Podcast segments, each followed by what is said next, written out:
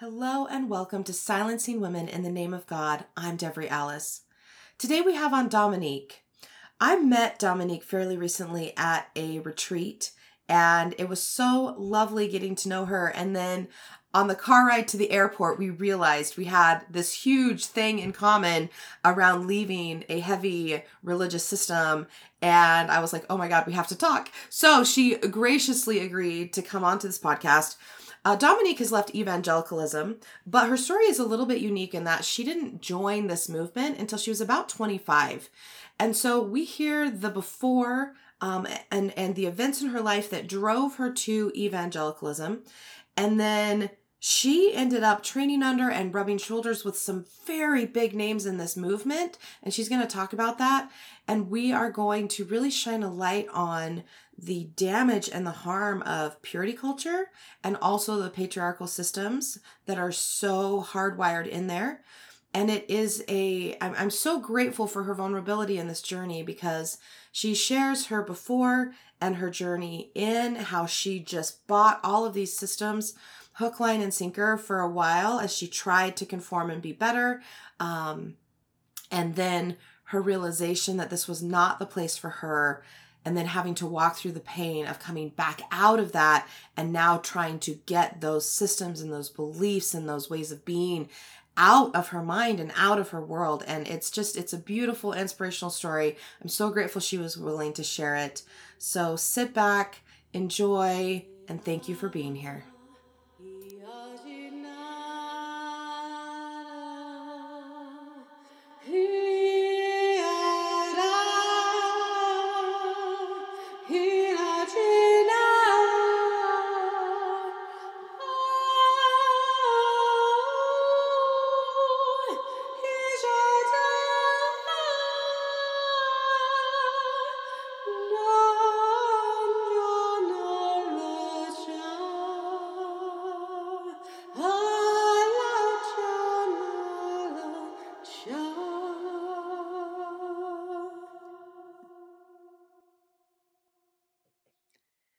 Dominique. Hi, Devery. How are you? I am doing so good. And I'm so glad you're here. This is going to be such a good episode. I cannot I'm wait. excited. I'm excited. So, Dominique and I just met actually. We were on a retreat together uh, in Tennessee. And we actually didn't talk a lot while we were there. I mean, some, but not a lot. bit. mainly because mainly because I was in a weird, weird place for that thing. And you Um, were writing. You were I was- writing a I lot. Also trying, I was also trying to write. But then we got in the same car together on the way home and started talking, and I was like, "Oh my god! Like we have to. Yes, we have to keep talking." yeah, it was amazing. Um, it was, and I'm so glad that we've gotten to know each other better and didn't miss that opportunity because, yeah, it was like meant to be. I was meant to be in that car on the way home. It was awesome. absolutely, I agree. Yeah. I totally agree. Okay, so I'm gonna read your bio really quick for everyone that's listening. Okay. and then we're just gonna get going. So I'm excited. Dominique Richardson is the co author of the Ever Beach series, a young adult romantic suspense series full of forbidden romance, deadly twists, and scandalous secrets that will keep you turning pages into the night. The fourth and final book in the series came out on June 6th. Check out the first book, Red as Blood, if you're looking for your next bingeable read. Passionate about all things books and giving back to the community, she is also the executive director and co founder of YA by the Bay, a non-profit young adult reading and leadership festival dedicated to inspiring teens to be the author of your own life. I love that. Uh, raised between Jamaica and the United States, her biracial heritage finds a home in her books. She spends her free time passing on her love of unicorns to her twin boys, running in the Florida heat and drinking all the coffee. She now lives in Tampa, Florida with her family. Yay! So exciting. And I love I love that uh, be the author of your own life. That's really really beautiful and I love that you are also adding leadership into a team festival. I think that's just phenomenal and so needed. So good job. Yeah, no, abs, abs, absolutely. We, we wanted to take the, um, you know, young adult book festivals are kind of a thing with with the young adult book industry, but we wanted to take it another level and actually um, help teens kind of, you know, if you meet somebody, you meet an author, you meet these people who have done something, we wanted them to be able to take away like how can we use our voice to make a difference in the world? So whether they wanted to be writers or not, we wanted to use authors to inspire them. And so we're very excited I about it. I love that.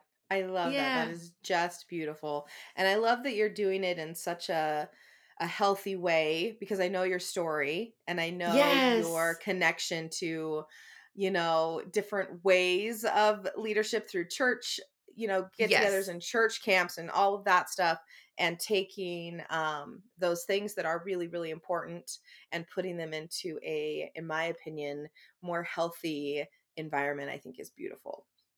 A hundred Okay. percent. I'm right there with you. so we're gonna get right into you growing up because you didn't actually so you you came out of the evangelical christian movement uh, yes. but that's not what you grew up with you grew up with No. episcopalian right mm-hmm. Yes. okay so i want i'm just gonna turn it over to you and i want you to kind of walk us through um yeah how how you grew up your experiences in college so that we understand what really pushed you into this movement at 25 and then we'll we'll go from there Yeah, absolutely. Um, so I didn't really grow up too much in the church. Like my family was Episcopalian when I was younger, but and I went to Sunday school and I did all the things, this the Christmas play and you know, I had the fruit juice and the graham crackers and all the fun things. But when my parents got divorced around when I was I think like 13, the church was like it's not okay and they wouldn't annul a marriage and wouldn't accept it and so my parents were like okay no more church so i didn't really go to church with my family but in high school there were youth for christ groups and i i kind of joined like a youth group with some of my friends and then they got rid of the pastors but they never really explained why and it was like really sad so i just remember that um and then i did youth for christ and that was kind of like a athlete I think it was an athlete thing. That's what I remember it being. But I did that. And I remember going and hearing, you know, watching like someone get in a car wreck on a video and hearing the whole salvation plan. And I think I, you know, stood up and said, Yay, I want to accept Jesus. But it wasn't one of those things that was uh part of my like it was in that moment, but it wasn't something that just carried forward in my life every day.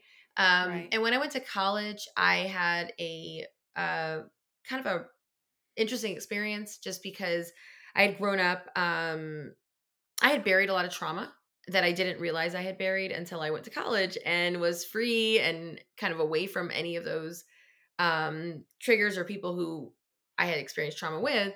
And so I ended up kind of going on this self-destructive downward spiral. Um I was I'm actually an adult survival survivor of childhood sexual abuse.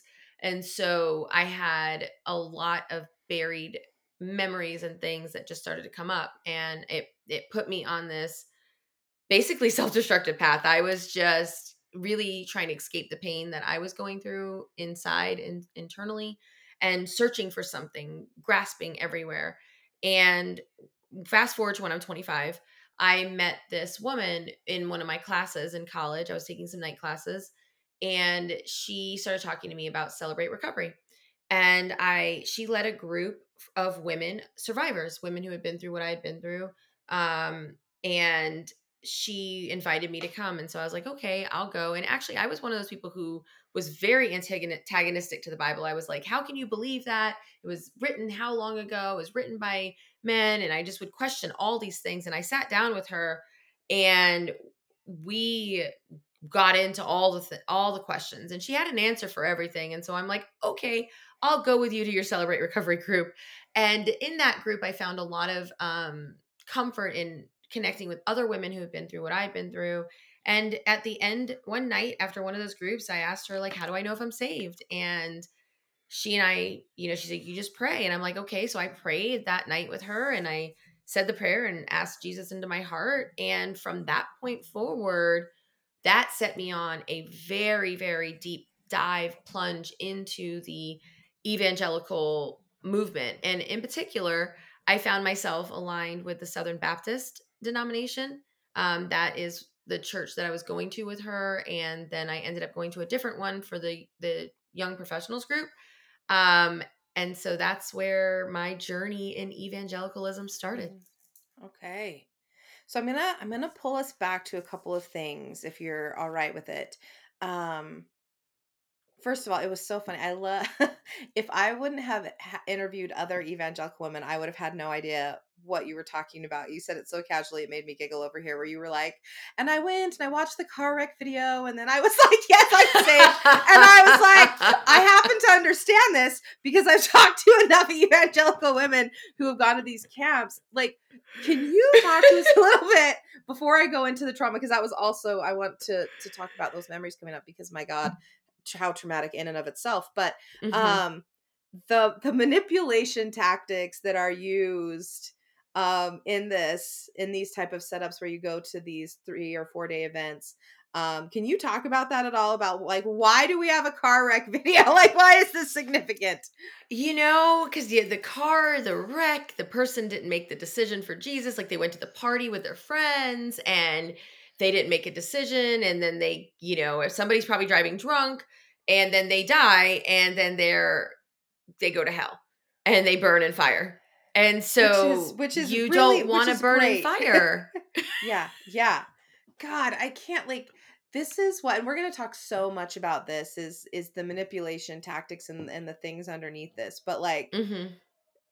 that it's such a prime example of getting the stakes so high that like my god what other choice are you going to pick as a how old were you what 16 i was like 17 17 yeah probably 16 17 yeah. like right at that yeah age. how many yeah. 17 year olds are going to sit through this where you've got because i'm sure you had the inspirational music oh yes, yes all of this stuff that have just primed you to be in this state um emotionally and then yeah. to have to have it be like how how many 17 year olds are going to be like, no, no, I choose hell. Like I'm at hell, please. Like that's the one I like. Like it's just oh, yeah. manipulation. Yeah.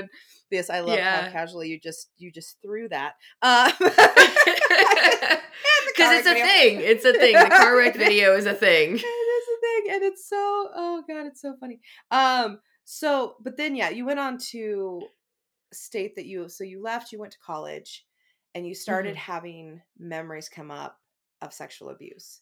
Yes. I don't want to re-traumatize you by making you tell anything you're not ready for, but I I think you cannot be the only person that this is happening to or has happened to. And mm-hmm. for me, I'm like, my God, how traumatic to not understand why all of a sudden you're remembering these mm-hmm. horrible, horrible things. Can you kind of talk to us a little bit about your mental state, what was going on um, mm-hmm. internally, how anything you want to share for people who are listening that are going through what you went through. Yeah, um, it was really traumatic. I mean, I remember they were starting to come back in like flips and flashes, and one night, and, it, and actually, like one night, I was driving down a road on the way home to my apartment and I had already been wrestling with this this thing that was coming up if that makes sense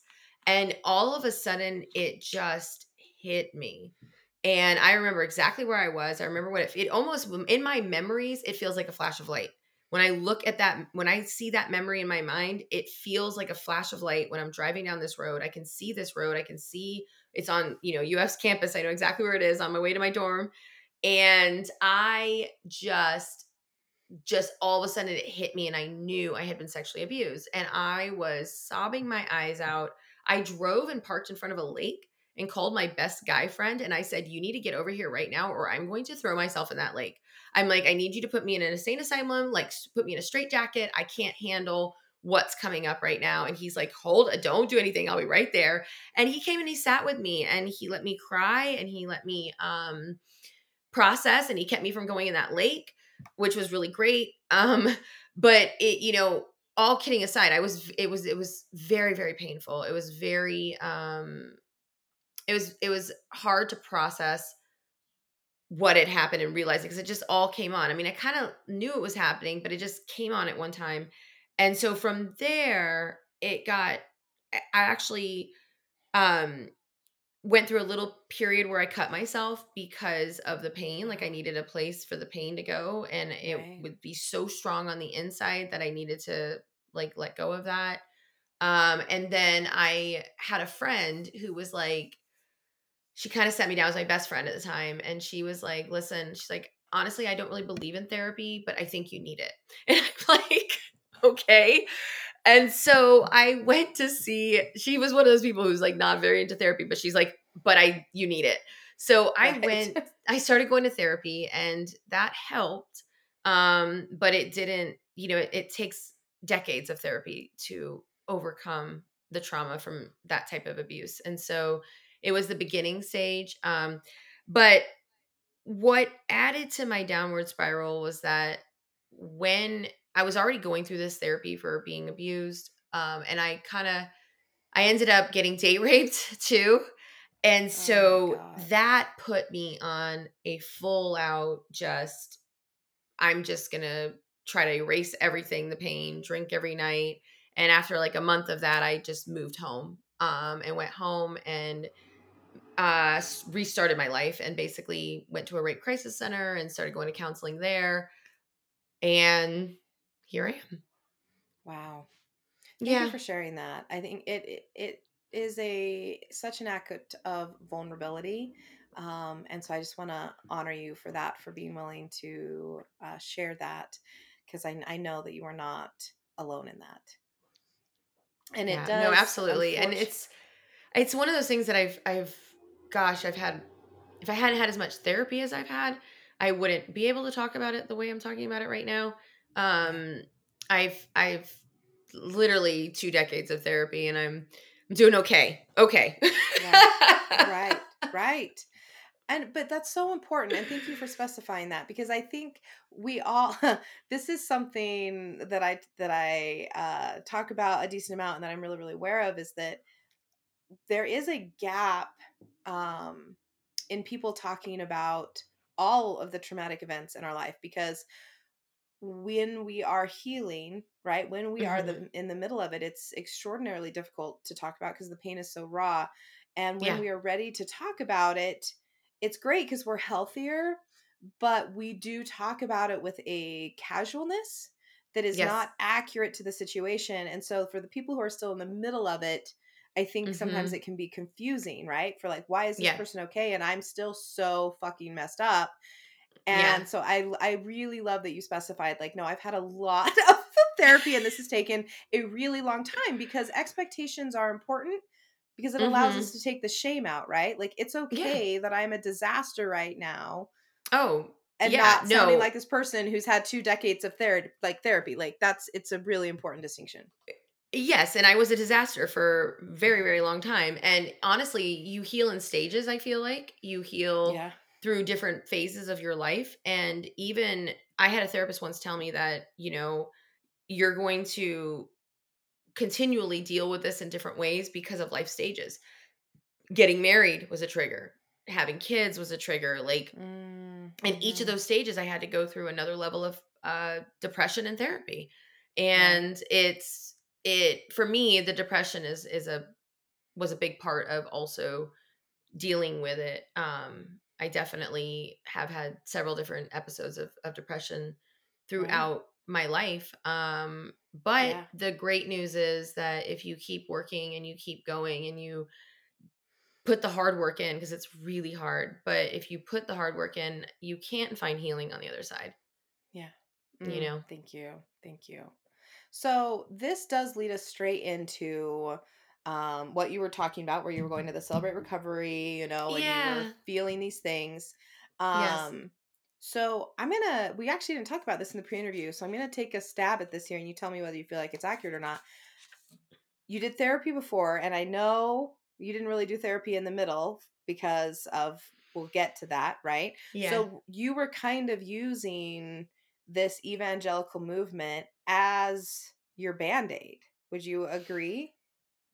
Yes in a way i mean it was It's okay if you don't. Like, my God, tell me. Be like, no, no uh, you know looking back it's interesting at the time i wouldn't have thought that um at Yeah. the time i found a, i did find a healing like i did find a a comfort in jesus and in jesus's story and yeah, what happened to him and what he went through and being able to look at that and say wow if he can overcome that level of pain Mm. and suffering on this earth i can overcome the pain and suffering that i'm experiencing on the inside And so there was a a major beacon of light that came from that. What I didn't realize was the dogma that I was about to wrap myself up in Right. to also like the mental like all the things that go along with lining up with some of these denominations. And so basically, you know, the church itself became a band-aid. Um, I feel Mhm. like when I came out of the church, I had a whole lot of work to still do because I didn't realize how much the church had kind of been that thing that tried to wash me clean and, and make me whole and healed and better. Right. God, I love that. Thank you for specifying that because I think that's a really important distinction.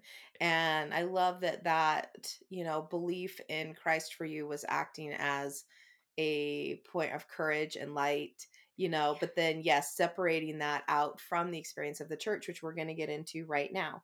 So, hmm at uh 25, you you said you said something about at 25 you prayed to be saved, which that was with the Celebrate Recovery movement, right? Yes, and that was the one that worked. that was the prayer that time that like honestly I went home and I started reading scripture and it felt like the words were leaping off the page and I was completely like I was a new person it felt like and I I dove into it head first. I needed to know everything. I'm a study learner person and I needed to know everything. So I started reading the Bible and reading books and just I became one of those like Jesus freaks like overnight. I was so into it and I joined I found a church that had a young professionals group and I met other people my age. I broke up with my boyfriend cuz we he was like what's going on and I'm like we're not matching up and He's, like, he's like, yesterday you were fine, and now. I mean, the breaking with the boyfriend took a little time, but like we started to grow in different completely directions. And I realized that we're not on the same page. And I just really dove into it.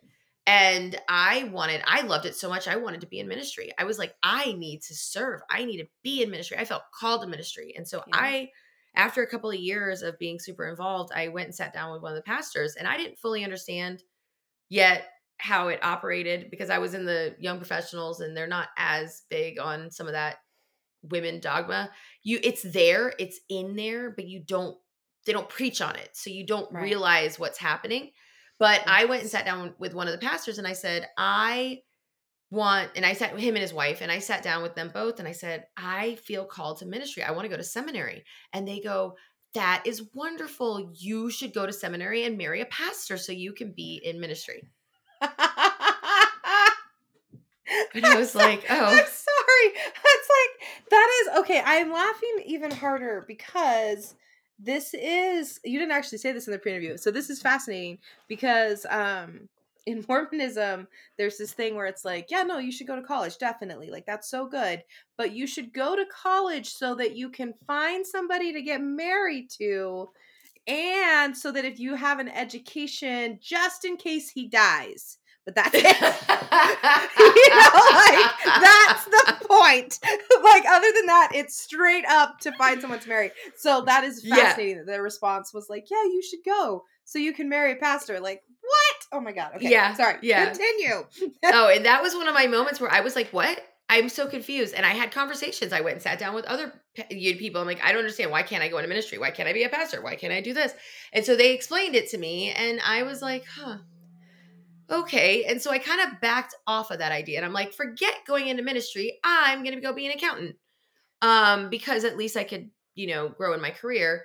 And then I, it's interesting that you say that about the, the, the being a wife thing because this comes full circle where I end up working in accounting and I'm like, man, uh, this is not what am I doing? What am I doing with my life? Is it, you know, I'm in the corporate rat race kind of thing. And I'm like, I still feel like I want to I want to be a writer. I wanted to, so now I'm like, okay, I can't be a pastor, but there were a lot of women teachers that wrote books and taught conferences and taught book Bible studies. Oh. So Beth Moore was like one that really spoke to me. Um, she also had a background that was similar, and I did a couple, like several of her studies, and she was incredible. Um, and so I'm like, I want to be the next Beth Moore. I can go and teach the Bible to women. I will teach the Bible to women. I will write Bible studies for women only. And so, because women can't teach men scripture, um, Well, obviously, can't. because we don't have the intelligence for that, so that tracks. Yeah, it just can't. You just yeah, it's not okay. Men cannot hear about spiritual things from women. So I was like, you know, I found my way around this, and so I decided I wanted to go to seminary. And so I, while I started doing part time seminary, like in the evenings, and that actually led to me going into full time ministry because a job opened up at the church that I was going to. I was going to a large Southern Baptist church, mega church in um, my area. And the seminary was actually hosted out. It's a Southern Baptist seminary, and it was hosted out of that. They had a satellite campus out of the church. And so I, when the job opened up, I was like so excited, and I applied for this job. It was it was sounded perfect for me. It's called director of connections, and what you would be doing would be overseeing like the Bible study groups, and then also you know new people coming into the church. And so you were really helping people get connected to the church. So it was like keep the connected connected, and then help the unconnected get connected. So I was a recruiter in the, my background too. I actually started recruiting at, at Deloitte. I was working at Deloitte as recruiting as well. And so it seemed like the perfect fit for me. But, but there was one caveat. I was a very strong woman and had a lot. They obviously saw leadership in me, I think. But they, I had to sit down with a senior pastor, and he he doesn't normally interview people at that level. He would only interview like pastors, but he sat down because they needed to make sure I knew that I would not ever be a pastor. Like I, they needed to make sure my head was in the right place, and I understood that the headship, the male headship, and that there was a hierarchy in the leadership, and that I respected that. And I was like, of course, you know. And so one of the things I made sure I did when I went on staff, they had like twenty seven or twenty eight pastors, was that every single pastor, I always called them pastor. I was like, pastor, you know, X Y Z. Every I never said their names without saying pastor in the in before it. That was part of my way of making sure I always respected the authority and headship Oh. of the the pastors. Uh-huh. So that was that something you came up with or something they asked you to do? I think it's something I came up with because of feeling like I wanted to make sure because I knew there was like worry about my role. The other thing too is that I was working with the Bible study leaders and a lot of them are men because a lot of the classes are co-ed. And so Mhm. obviously men can only teach women men can teach women but the women can't teach men.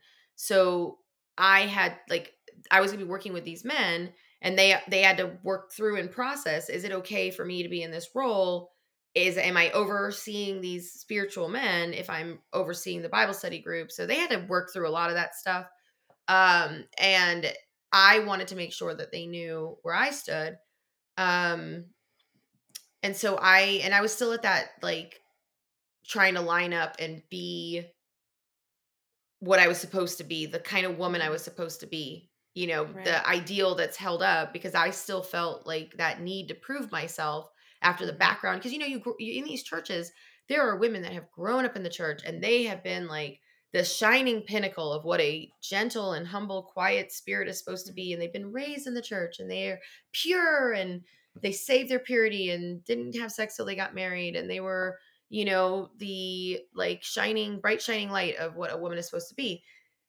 And I was loud and outspoken and I had a childhood that was traumatic and I came from a different background and so I was always feeling like inside that I needed to prove myself and be this thing that I wanted to be. Right.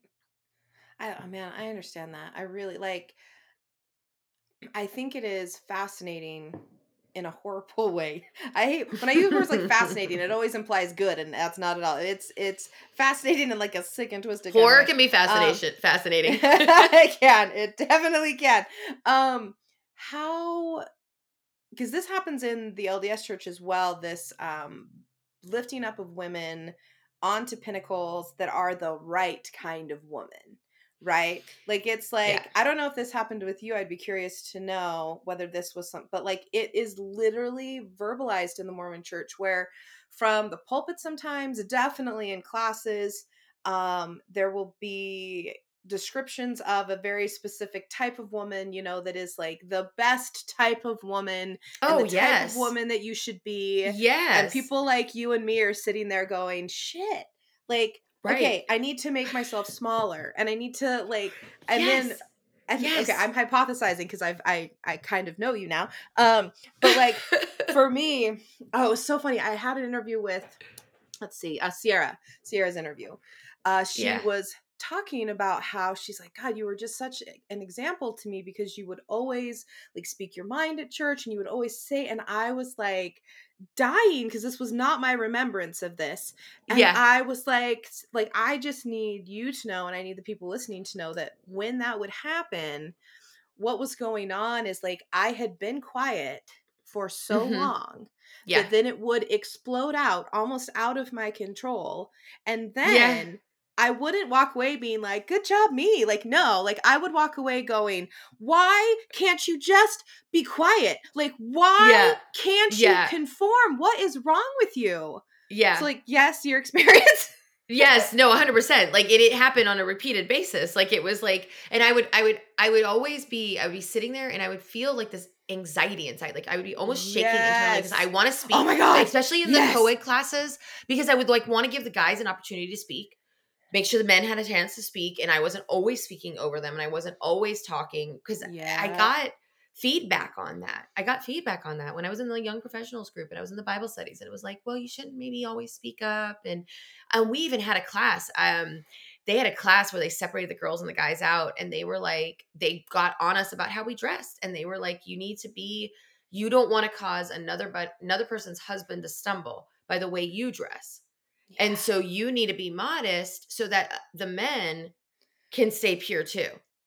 Because you're going to cause them to sin is basically the sentiment. Like it's it's the woman's fault if the man has lustful thoughts. Uh-huh. that's the uh-huh. way it is conveyed. They don't actually say those words but by saying how you dress is going to uh, cause them to stumble To and getting really hard on that so i went home like after that thing i'm like oh i went home and i like threw out all my clothes that i thought might have been inappropriate and i went shopping and i bought all these new clothes that were going to be appropriate and covered me properly Mhm. um, so that I didn't Mhm. cause anyone's husband to think thoughts they shouldn't be thinking.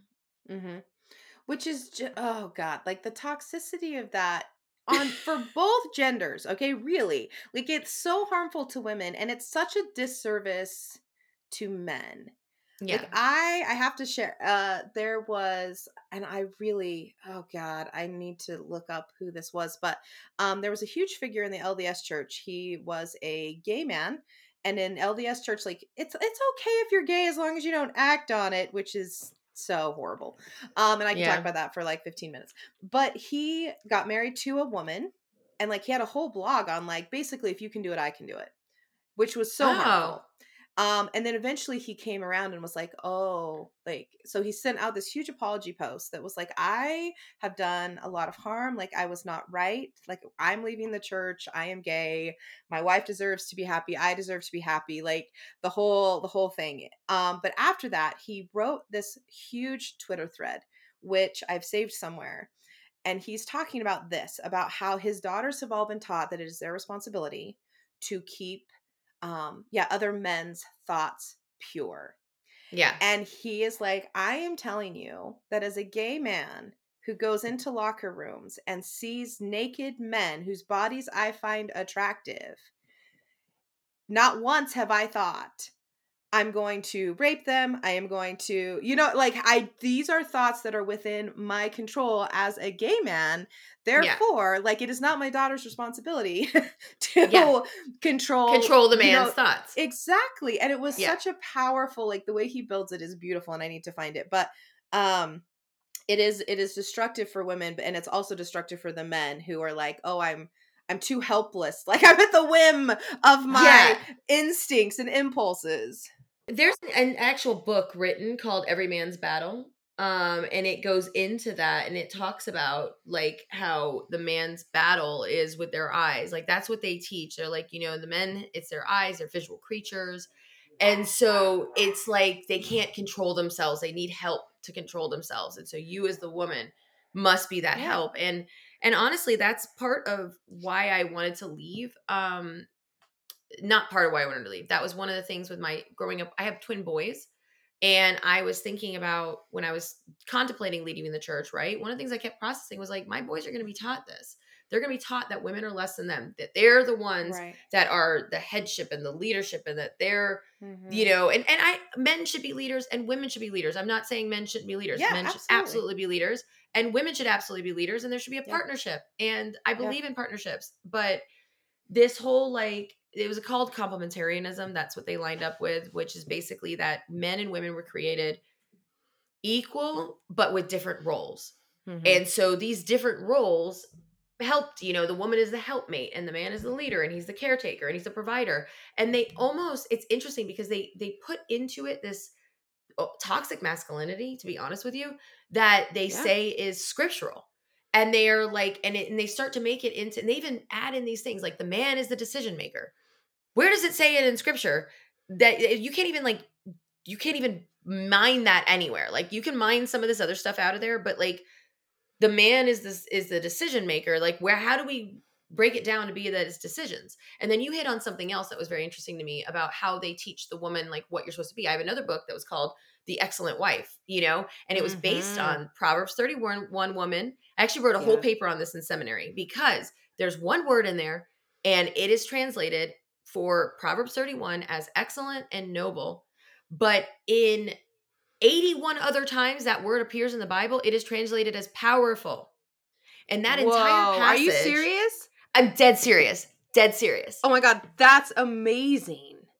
Okay, keep going, keep going. This is fascinating. So that entire passage is military language. That woman is girding her loins. She is everything that she's doing is like to prepare for like battle. And then not only that, she's an entrepreneur. She had a business. She had all these women doing these things and working, and she was like raising, you know, all this stuff. And you've got her husband singing her praise at the gates. And it's my argument in that paper.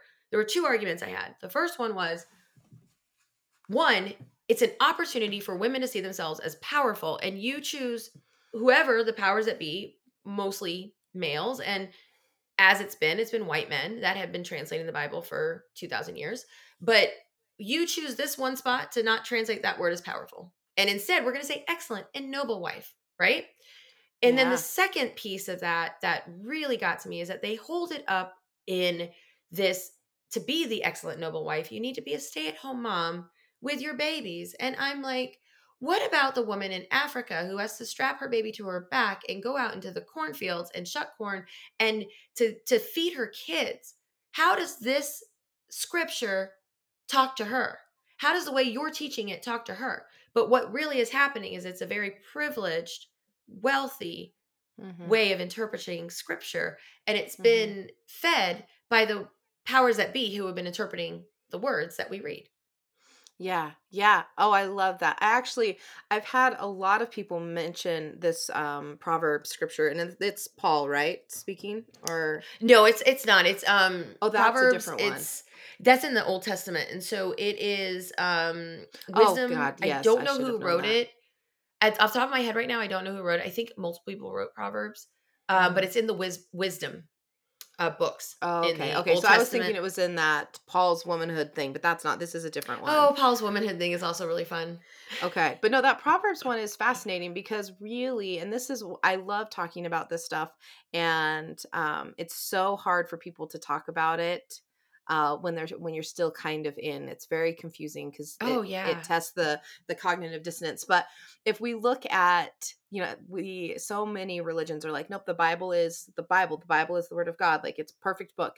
And I'm like, but it's been translated how many times under the direction of how many men in power who had agendas and this is like Mhm. the most perfect example where it's like the translation comes in and someone's like oh ooh like that's a problem so we're gonna I know just- 81 other times we said this word, but Yes. you know, here here it's going to be something different and it's so Mhm. important that we recognize that because those are it's they're little clues for us of like oh this might not be what we thought it was and that doesn't mean that people can't pull out and extrapolate things that resonate deeply with them that feel correct to them but to understand that yes this book did not drop out of the heavens in its current format i think is Well, you know what? really important Well, here's something else that's really interesting. I learned this um, in one of my my Bible translation courses, and they were telling me about how in a certain so when they have to translate the Bible, there's certain things they have to think about when they go into other you know nations, and they have different um, customs. And one of the Yeah. things is that in one of these nations, I don't remember which one it was, but it was a smaller nation, and it was translating the Bible there for the first time. Well, Jesus rode in on a donkey, and like in that culture, a donkey is like not okay. It is like cover your kids' ears. You are speaking filth. Do not talk about someone riding on a donkey. So, do you know what they did? They changed it to a pig. Wow They changed it to a pig because a pig was okay for Jesus to ride on in that Uh-huh. culture. So you've got to really think about it. Like, yes, go walk into this with eyes wide open. It's it's the word of God, but there's interpretations and there's there's people making decisions on the words that you're reading. Yeah. And it's you know, you've got to I don't know, I think there's a lot of spiritual truth. I think there's a lot of beautiful beautiful things within in in there, but when you inerrancy and infallibility is what they kind of like it's an inerrant word of God and you're like, but but what about these five different translations that yeah you can just pick up right now and read and they all translated a little bit differently. Like yeah and a think about that. That happens there.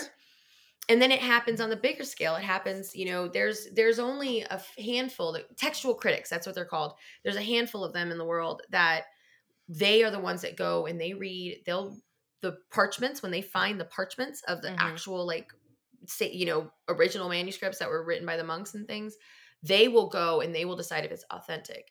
And that class I was taught by a textual critic and and that was one of the most fascinating things because he was probably one of the most open-minded and Mhm. recognize how it worked because he had to work with a lot of dom- different denominations too because of the fact that there's only so many of them that can identify if it's authentic or not yeah um yeah. and so it's just there's the more and that's that's one of the things i learned from seminary the more i learned the less i knew and i realized how little i knew by the time i was done with seminary i was like i don't know anything i Mhm. know nothing like Yeah. you can go out there's some really cool books um if you go onto amazon it's called zondervan published them and they're the counterpoints and basically what they did is they took deep theological things that you know end times. Here are four different views on end times. Here are four different views on the res you know all these different things. Mhm. and you can read those and there are original language highly trained people who will argue their point and i'll read it and i'll be like yes. And then i'll read the next one i'll be like yes that makes sense too. And it's just wild to me that these people can be so learned and studied and arrive in different places studying the exact Mhm. same thing and Mhm. that taught me how much i have to have things in an open hand how much i have to Mhm. like not hold these things closed so tight that i know everything um and i don't know i i know a drop in the bucket i know a drop in the bucket and Yeah.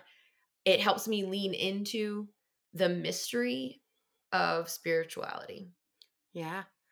You know, it I love that that it helps you lean into the mystery of spirituality because that is exactly how um I have to hold spirituality is yes, in Mhm. this like very open understanding that things are changing, understanding that my understanding will deepen as we go on and that's okay. Um so I love that point.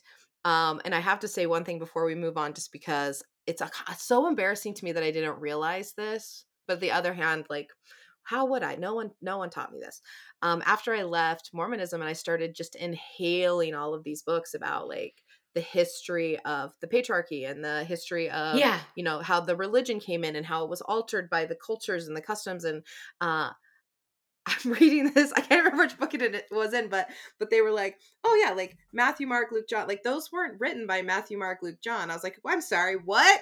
And it was like, no, no, that was like hundreds of years after they passed away. That was written down. It was the Yeah. oral tradition had been like just passed and passed. And I was like, so we Yeah. played telephone for two hundred years Yes. before someone wrote it down wrote it in down first person as if they were what? Like my brain blew. Not only that, up. they weren't written in the order that they're in the Bible. Matthew, Mark, Luke, and John weren't written in that order. And there's, you can actually, they think that some of them used the other ones to write the the gospels and so and there's all sorts of theories on that so, and you can find you can uh, find like if you uh start you start lining them up next to each other it's really interesting um I what you'll find you about this like forever, but we need to get back to the story. but I just want to be like, and then, but like we're gonna we're gonna move on. We're gonna move on. Oh my god, yeah, so fascinating. Okay, so I want to go. Um, so you went to seminary, and then you actually moved um churches on purpose because you wanted to work with. I have the wrong name here. Who did you want to work with? Um. Oh, seminaries. I had moved my oh, seminary. Seminaries. Okay. Yes, I was with Southeastern Baptist Theological Seminary, right. which was a satellite campus at the church I was a part of, and I moved to Southwestern because I wanted to be under Dorothy Patterson. Um, Dorothy Patterson was like one of the founders of. No, I want to say the founder. She was the wife of the founder of kind of this conservative resurgence that happened in the Southern Baptist Convention in 1970s. Mm-hmm. Um, and there's some interesting things going on today that relate back to that, which we can talk about later. Um, if you think that women are not still being silenced, they are. Um, but we'll get to that in a second. But anyhow, Paige Patterson was the president of that seminary, and his wife was like a big part of that seminary, and she was a spearhead on like a big part of the biblical wom- womanhood movement is what they call it. She was a one of the women that she was the woman. The, she was the example um, of what you hold up as that you know ideal person and she did a lot of you know writing she did i actually was published as a, a devotional alongside her it was one one she edited um so i was published in that and writing in that mm-hmm. and it's interesting because it it all happened really fast how I went from totally sold out on this side for it and then waking up it it was interesting because I had I wanted to write, right? I wanted to be the next Beth mm-hmm. Moore, so I was on this path to try to write. And so I had been working hard to like be in seminary because I wanted to make sure if I was going to teach the Bible, I needed to know the Bible, know how to read it myself and not just trust other people's interpretations. And then I had launched my website, had started pitching proposals. I went to She Speaks, which is like this big um, conference for women who are trying to write in this. Um, it's put on by Lisa TerKeurst, um, which funny, I think her ministry is Proverbs 31 Ministries. But I had gone and met with some publishers like Lifeway and um, Hay House, and I had gotten some interest in my manuscript. And this is the fall of 2016, I believe. And I it was a tumultuous time in our society um, when we were having the election and everything where Donald Trump was elected president. And we, I was in biblical womanhood course. Um, and basically, what happened is when I was reading, um, like I was in this class and things, what they did is they had you read like opposing views. And that's a really awesome thing about seminary is they didn't just make you read their view they had you read different views and then they would have you write papers against the view that didn't match up to their view. But what at a certain point, like in the beginning, I was like totally whatever they told me, I took in, and I was like I so I soaked it in and I believed it. But there got to a point where I started being able to think for myself in seminary, and I started to know enough to be able to interpret scripture and to be able to like think on my own and kind of question what I'm being taught um, you know, it talks about that in scripture, testing, you know, your people who are speaking mm-hmm. to you. Mm-hmm. Um, I think that means inside the church, not just outside the church. But I started being able to think for myself and I started reading the books and the books in the biblical womanhood course that they were sharing with me. Um, I started to see the one that was on their view, the complementarian view. I'm reading this and I'm like, oh, this is so toxic masculinity. This is so misogynistic. And then I start reading the egalitarian viewpoint, which is the viewpoint that women, no role is dictated by your gender or sex in the church, and you can do anything as a woman. It doesn't have to be, you know, mm-hmm. you're you're equal, true equals. And I'm reading this and I'm like, this makes so much sense to me. Oh my goodness, this is what I think. I can't believe there's other people out there who think this way. And it right. started opening my eyes to realize that I'm not just silently being crazy here and not just questioning you know because you're, you're looking around and everybody believes this one thing and you're like what's happening and and as I went through that course, the opposite of what I think they wanted to happen happened. And I started to Yeah. realize, oh my goodness, I am not a complementarian. I remember a friend of mine like texted another friend of mine when she saw a Twitter, a tweet I put up, a Twitter, ha, that's funny. Um, a tweet. A we're, tweet that I we're put young out and there. hip. We're so totally young cool. I'm We so say- cool. We posted a Twitter. It's like my husband always says, like, "Yep," and I looked it up on the interwebs, and I'm like, "Oh my god, stop! Just stop saying that." I had I had posted a tweet. uh, You know, it took me a while to be able to speak out about this stuff, but I posted a little tweet and she texted my friend and was like, I don't is Dominique so complementarian? And my friend was like, if you want to know, ask her, text her, call her. Do you know what I mean? Because it's like Yeah. if you're not talking to me, you wouldn't know. But like, yeah, no, maybe I am shifting my views a little bit. Um but yeah, it's it was interesting because I wanted to study under under her and I wanted to I, I thought that I lined up fully with her and I realized I didn't. And so I basically backed away really fast. Like I had launched a website, I was posting blogs, I was getting out there, I was building an email list, I was pitching proposals, I was getting published under this thing. And all of a sudden I realized, oh, wait a second. My name is going to be permanently attached Mhm. to something that I don't know if I really believe and I fully line up with. And so I took a step back and I just dropped it all. I just just it Wow. was kind of quick in a way. It wasn't quick, but it was quick. So beginning of 2017, I just took steps back and I was like I need to figure out what I believe before I keep I keep putting myself out there in permanent print. Yeah, yeah. Well, I still like the first time you told me this, I was like, that is such a ballsy move on the on the part of the church, and I still think that um, with you know going into a complementarian class and then them handing you um, egalitarian material for you to read, like in the in the Mormon Church, it's like no, no, no, don't read anything that's contrary to our views because that could you know the Satan can influence you through those materials, and that would be scary. So, So, interestingly enough, in the church, they preach that.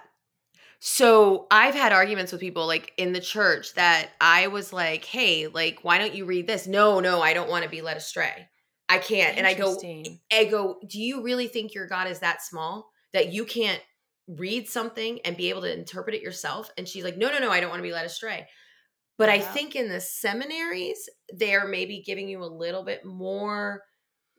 I think they think that you're so already lined up with their stuff that you're not going to get swayed and Oh, you're just going to learn how to argue Combat, against it so that you know you got to be prepared so you can have arguments against it because that's what my I have to do. I'm supposed to write a paper against those yeah, this thing that you're like, wait a second, I like this. yes, Um, yes, yes. uh, no, that that really is. That's a good um clarification point because I was like, you've got to be kidding me. But that makes that makes more sense that that in, for in the church, it's like, no, no, no, like don't be led astray. And I love your response. Like, do you really think your God is so small?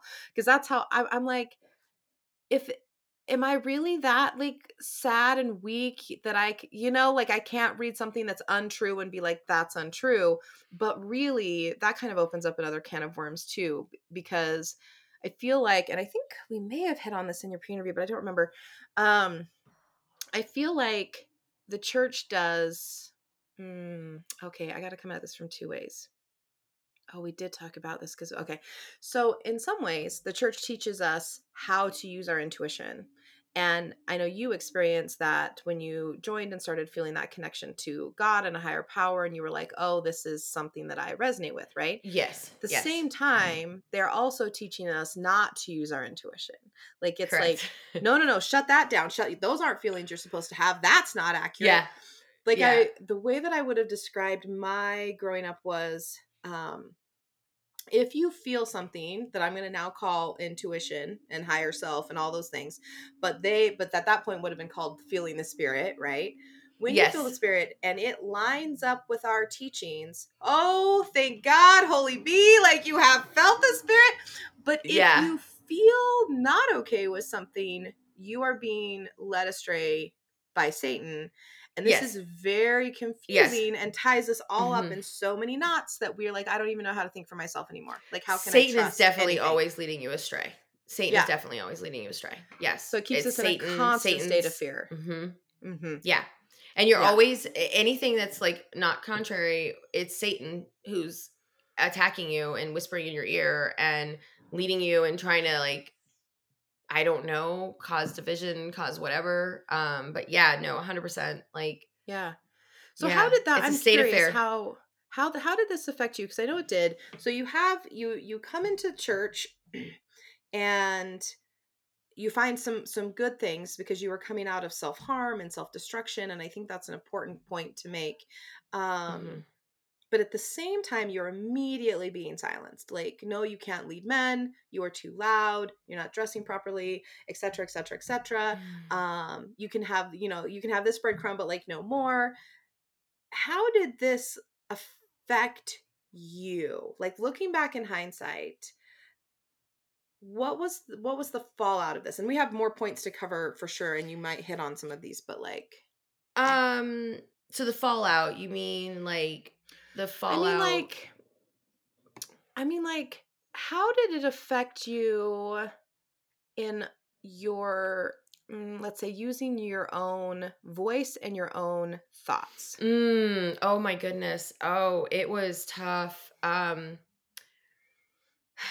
like it was when I came out of the church, it felt like I was coming out of a cult. A hundred percent. Mhm. Um, I didn't listen to secular music. Like I only listened to Christian music. I didn't even realize how much I listened to Christian music.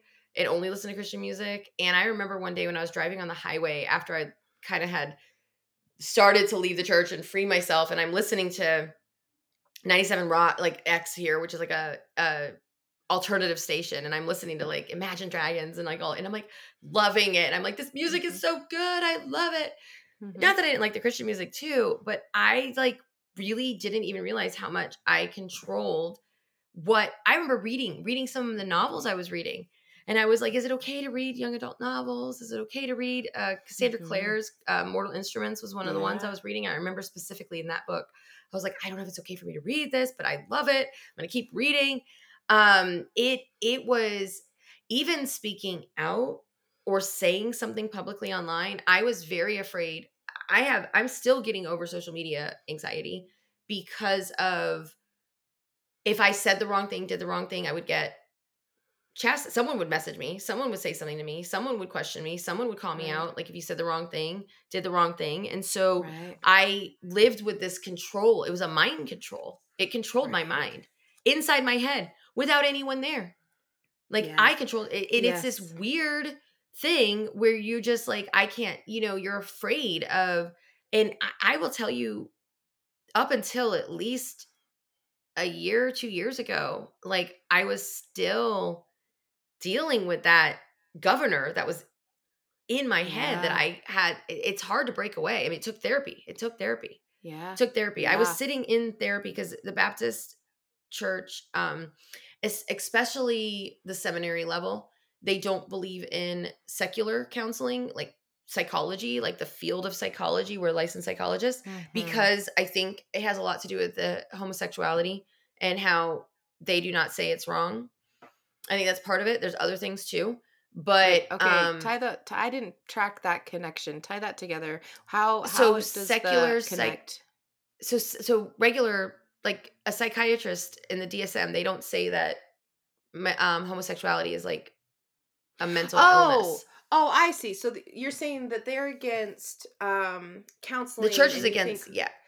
I think that's a part po- of the I think that's a catalyst. is, is because They the don't say it. be like it's fine that you're gay and the church is like but it's not Right. I I, and they don't I say see. it. Okay. They don't say it. I think there's other things too. There's other things too, but I think that's one of the ones.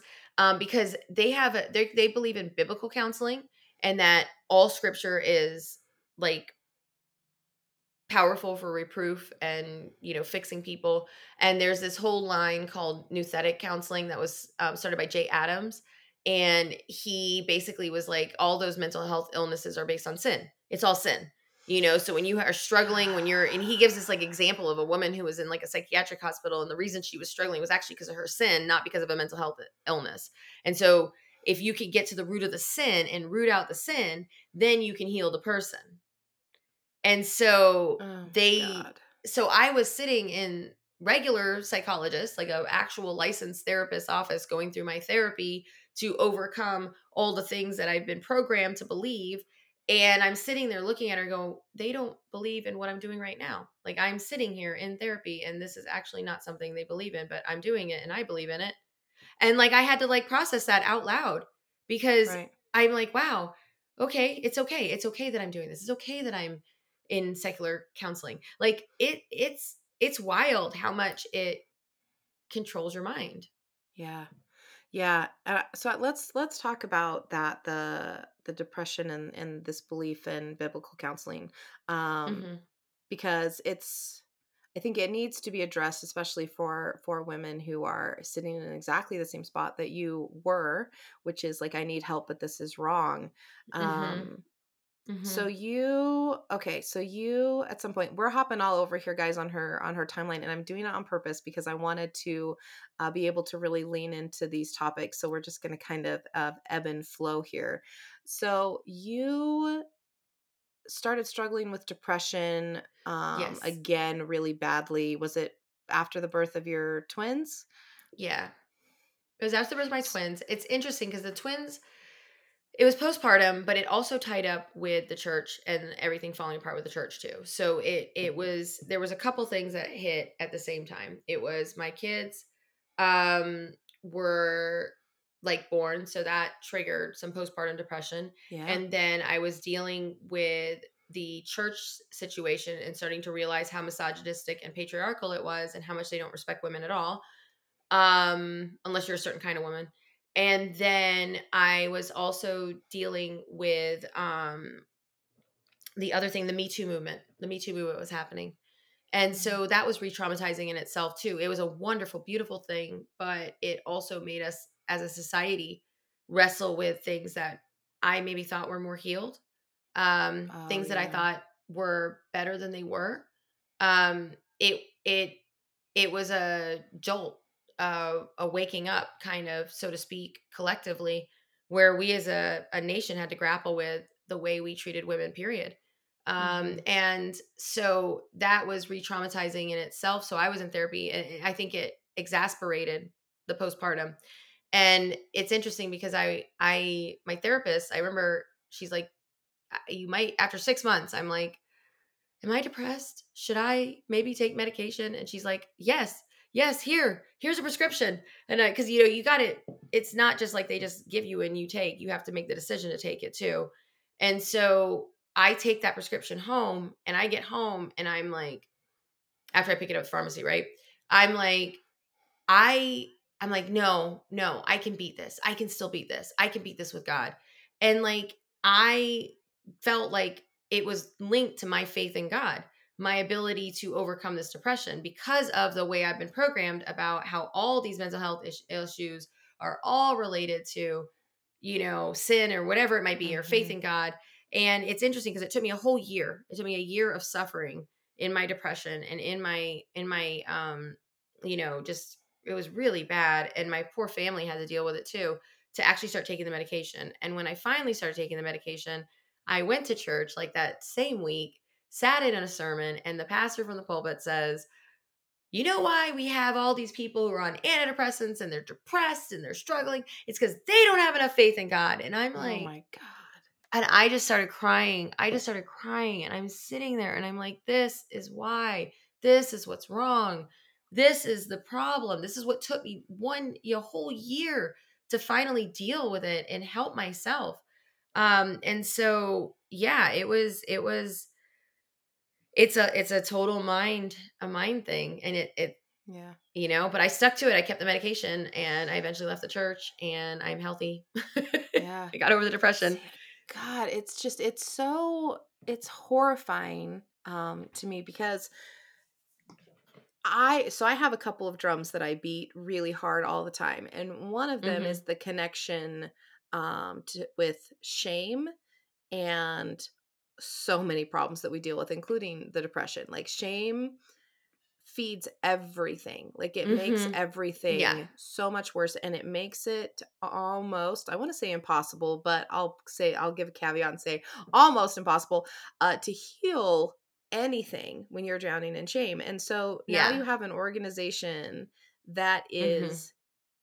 handling depressed people both from the pulpit and in individual counseling because we have biblical counselors and they won't say anything that's outside of you know what the bible says Yeah. and really at the core what they're doing is we're just heaping shovelfuls of more shame and more Mhm. guilt onto Mhm. the depressed person Yeah. making it impossible It's for your them fault. to heal yeah but ever the more dependent on church yes. right ever Yeah. the more dependent on the thing that is damaging them the Mm-hmm. most and it's Mm-hmm. horrifying to me Mhm. Yeah. It's a lot of control. It's all for Yeah. control. And I don't even know if they realize it. That's the thing that's interesting. Like Oh, I don't think that they do to my, some here's my opinion i think Yeah. that i think that not everybody in the church realizes it i think that there are Mhm. people lower down right that are just doing what they're told going through the motions in cognitive dissonance like uh, being like no i want to do what's right and this is what i'm being told is right. Absolutely. But i think at some point up the hierarchical level that stops because they know this is my opinion everybody and i'm going to let dominique here disagree if she does which is totally fine. At some level you get high enough up that you start to realize that a organization that is that large must be controlled is the only way to hold an organization that large in place and there are certain mechanisms that work really well for control and shame and guilt and fear are at the top of that list and so at some point you start to realize what mechanisms are being used in order to Mhm. keep the structure in place So it's interesting. I I'm not sure if they're that aware at that at the high level. I think they truly Uh-huh. genuinely believe Mm-hmm. that they are they believe the things that they're saying. They believe that the men have this God-given right who are the ones to be leading and they're the ones that are blessed and they're the ones that are supposed to do this. And I don't know I'm not sure if they realize how they're controlling, but they know it that that it's a that it, I don't I don't know. I don't know if Yeah. they actually know it. I feel Yeah. like the entire institution that from from back in Roman times, I think they knew it. And I think they just kept growing and building. And you've got Mhm. people so sold out for these beliefs. It's because it's tied into the spiritual. They believe that they're, you know, the leaders. The men are the leaders. Like I just, for ex- you know, I I, I didn't know if we were gonna bring this up or not. I didn't know when to bring it up, but they just had they just kicked out of the Southern Baptist Convention. They just kicked out um the second largest church, Saddleback Church in California. Um, Rick Warren was the pastor of that church. He went to Southwestern Baptist Theological Seminary and he wrote The Purpose Driven Life.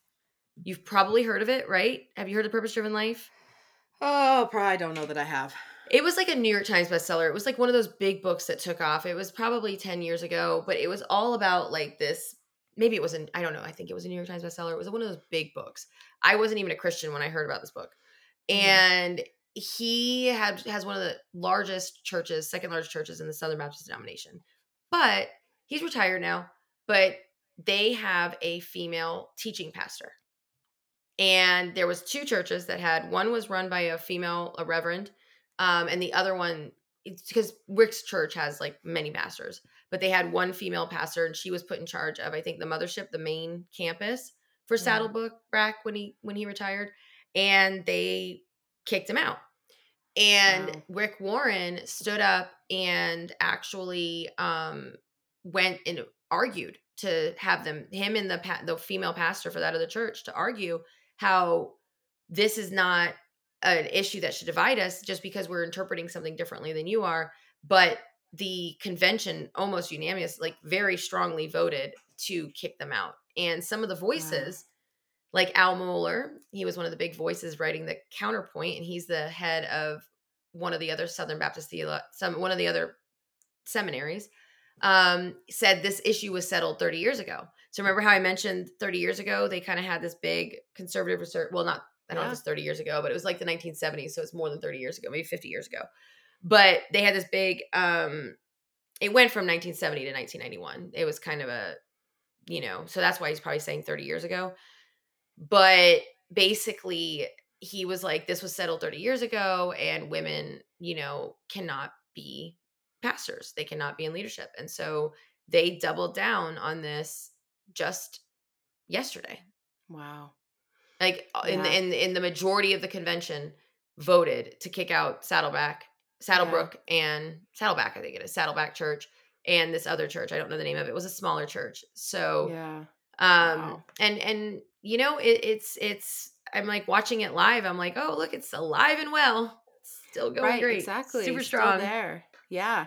Well, yeah that's I think it's human nature, right? Is when we um have a belief system and people around us or culture or society whatever starts to expand in a different direction some people will move with it and the rest of the people just double down harder in an attempt to cling to what they know and what they believe and and yeah Mhm. so it is so awful that it just happened yesterday and yet so like of course it did like of course it yeah of i, I want to read a did, quick you quote of what rick warren Yes, said please. to everybody he said there are people who want to take the SBC back to the 1950s when white men ruled supreme and when the woman's place was in the home.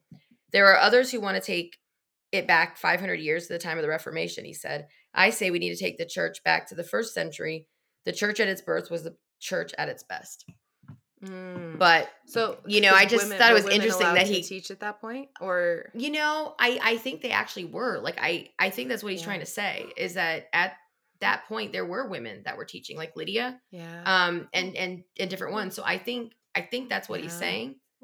wow Um but I just thought it was interesting because I'm like and that is a white man getting up and calling out um Yeah. thank god you know, yeah white men. absolutely absolutely which is Yeah. what's needed um, i mean it is it is part of the process of of Mhm. us finding our voices is not only taking our voices back and demanding our voices back but also having allies that can help switch you know societal norms and rules and and customs so Yeah, Um, exactly. mm-hmm. Okay, so I'm going to flip us really quick because we're talking about voices and women's voices and whether or not they're allowed to lead. Um, because of the position where you were the director of connections and you had to, you know, call them all pastors so you didn't forget your place in life, um, you were in a lot of meetings that were men Yes. only meetings Yes. talk to us a little bit about what that was like what was happening and how Mhm. that also kind of led to your waking up of like this isn't a good place for me Okay. Well, they had um they had these weekly meetings and it was with all the pastors and so of course it's all men. Um and there was like 28 pastors for the one and then they had a smaller team that was like the leadership team. And it was like eight pastors who were like the head past like the top pastors advising the senior pastor. And so basically I would you know they would have um directors. I was a director.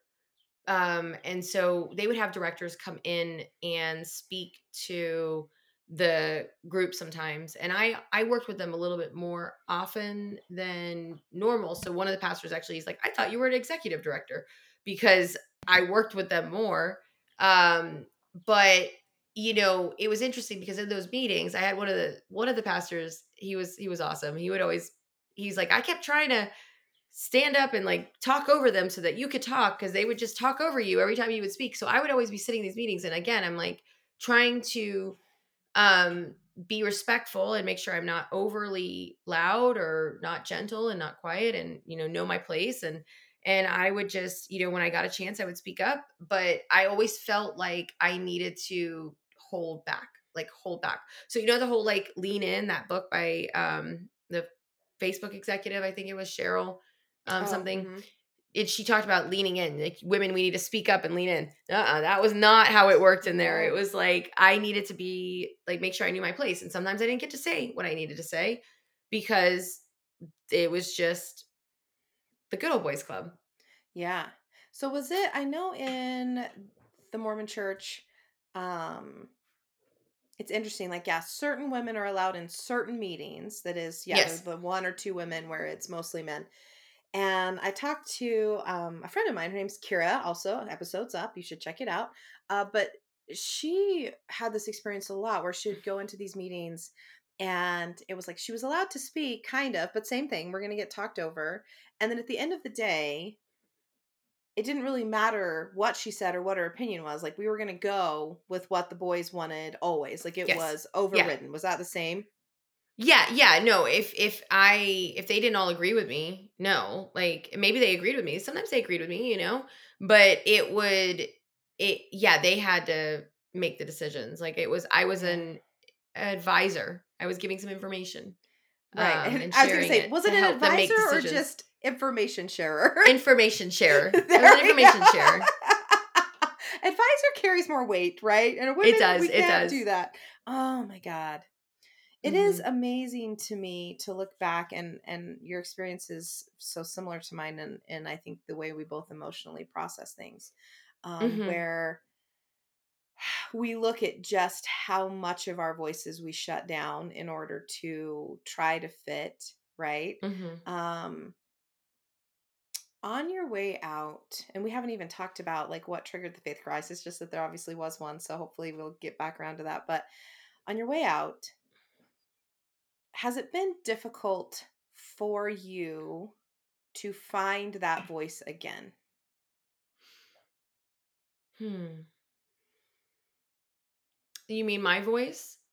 so yeah i'll share so for me it was it was very difficult for me to not be ashamed of my voice. So like I would claim it, right? Because I hadn't been able to claim it for so long. So I would speak my Mhm. thoughts and I would put my foot down and I would draw boundaries and and it eh, but at the same time it was always mm, followed up by shame of Mhm. of it's too much, it's too loud, I'm I, you know, I'm angry or I'm this Mhm. or I'm that. And it took a really long time for me to find that voice and accept and love that voice as beautiful and not something Mhm. to hide or be ashamed of.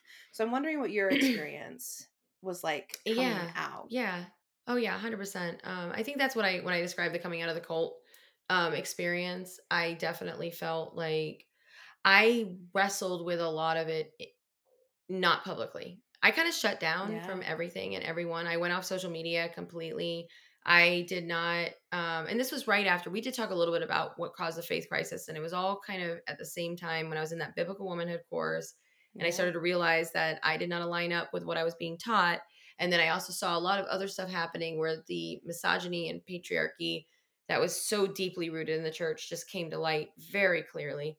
Um, and, you know, I basically um, had to step back. And when I stepped back, I just shut down. I shut down. I sh- turned off social media. I like quit talking to people. I kind of just had to go inward because I had to figure out what I thought for myself Yeah. without other voices feeding into it. Mm, And mhm. that took a little time to just be able to think for myself and not be controlled by scripture and not be controlled by the church and not be controlled by what I was told and what I'm supposed to believe and what they might think of me if I think this or I say this because you know there were just a lot of um things in my life that I was afraid of because to do because I didn't want to offend or break the rules at all.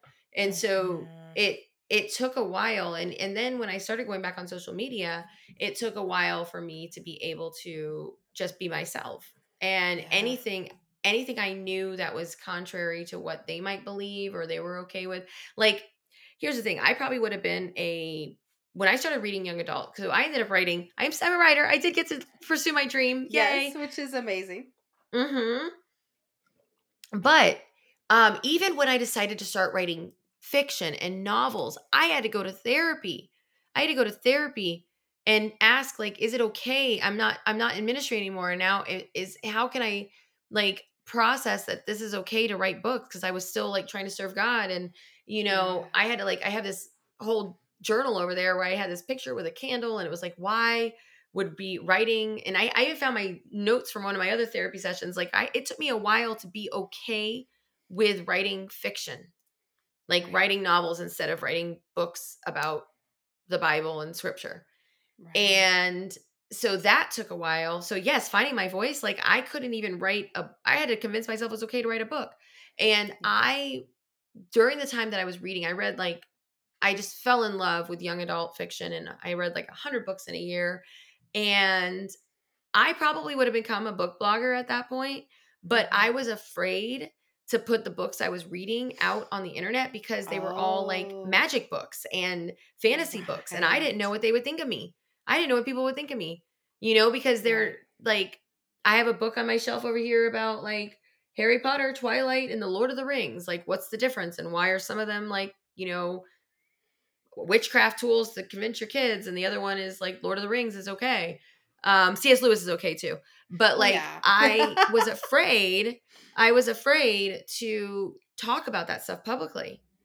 It it took a Yeah. long time and and it was stages to even when I was writing, even when I was already like switching into writing young adult novels, I was scared and I had to think about like, would it be okay um, for any, you know, what is it okay? Like, I, what would they think of me? What would they think of me? And I actually had to get over that. And and I actually wrote um, in my series, uh, the Everbeach series, books two and book three. I have a main character that's a main point of view, and she is the daughter of a some major mega church pas- pastors and she has to find in herself and find her path on her own compared to what she's been raised in and i took on that biblical womanhood um belief system and she had to decide for herself if she really lined up with that or not I love and i that. had to and huh I love. Well, I think I, I think you were just gonna say it when we talked. You were explaining how much processing you did writing that character, yes I and a lot of healing huge. A lot of Yeah. healing came from that for me like writing that character a lot of healing and a lot of understanding. So i was writing her last year. I was still processing last year what i thought and i believed and honestly putting it on the page and seeing it come out in a fictional world but kind of seeing the views opposed it really helped me solidify my views and my voice. And so um it's interesting because actually one of the quotes on the front of the second book is truth has a voice you know and Mm. it was true for one of the other both characters in that book um because it's two points of view um they're they're wrestling with their own truth and discovering their vi- finding their voice Yeah. and and that was really important for my character to kind of walk through and and experience and understand Yeah, I love that so much because I think I would say to you know anyone listening who is having struggle processing, uh, you don't have to write a fiction book. Although writing a fiction book is a fantastic way of processing. Like, Same, like I can't even tell you how many times I've typed something and I'm like, oh, like that's a okay. Um, but yeah, writing is therapeutic no matter what you do It is. Yeah. Like whether you're journaling or writing short stories or whatever it is, like it is so therapeutic to especially in finding that voice because it takes away the the blocks. It, and especially if you're writing fiction, because now it's not you, right? In quotation. right Um, it's it's another character, and so the blocks Yeah. of what you were struggling with, which is it's not okay to say that, it's not okay to think that, and it's not okay Yes. to feel that. You can Mhm. express that through a character and or putting that war in the character like having that Yeah. character go through that experience you know and taking yes because i mean i think every single fiction book out there has a piece of every author in them. Like oh yeah. it's always an amalgam you know? It's never one person it's never one thing but there's a part of you in every character right? And so and and it was mark twain i think he said write what you know. And i think a lot of that is also right the emotional experience that you know. Right the the Mhm. it's not just the i know accounting so i'm going to write about numbers. It's Mhm. about the experiences that you've had in your life and Mhm. you can really pour a lot of authenticity into that if you can write a character from experience you had or researched a ton you know you obviously can research like crazy and get in the mind of a character. But yeah. with um with this yeah it was very cathartic for me and it helped me process and also see the character struggling with same things i struggled with just a few years ago. And so that Yeah. was interesting to put on the page. Oh beautiful i have a client i'm only telling the story for people who are wanting to maybe use this as a tool to heal because i love that you brought it up and i think it's really important.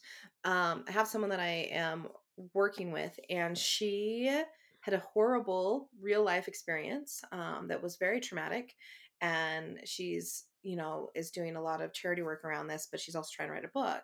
And she told me that she had one editor tell her why don't you write this in uh, third person instead of first because she was Mhm. having such a hard time getting the emotion out of her and getting the full Hmm. truth out of herself And I was like, you Mhm. know, as long as you were okay with rewrite, because she's trying to publish, right? N- not just for fun, but like, as long as you were okay with switching it back to first person, that was such a fabulous suggestion because it does exactly what we're talking about. It allows you to distance yourself just enough to process this and to find your voice. So, Yeah. um, I think that's that's just brilliant. Like, thank you for for sharing that. You said something.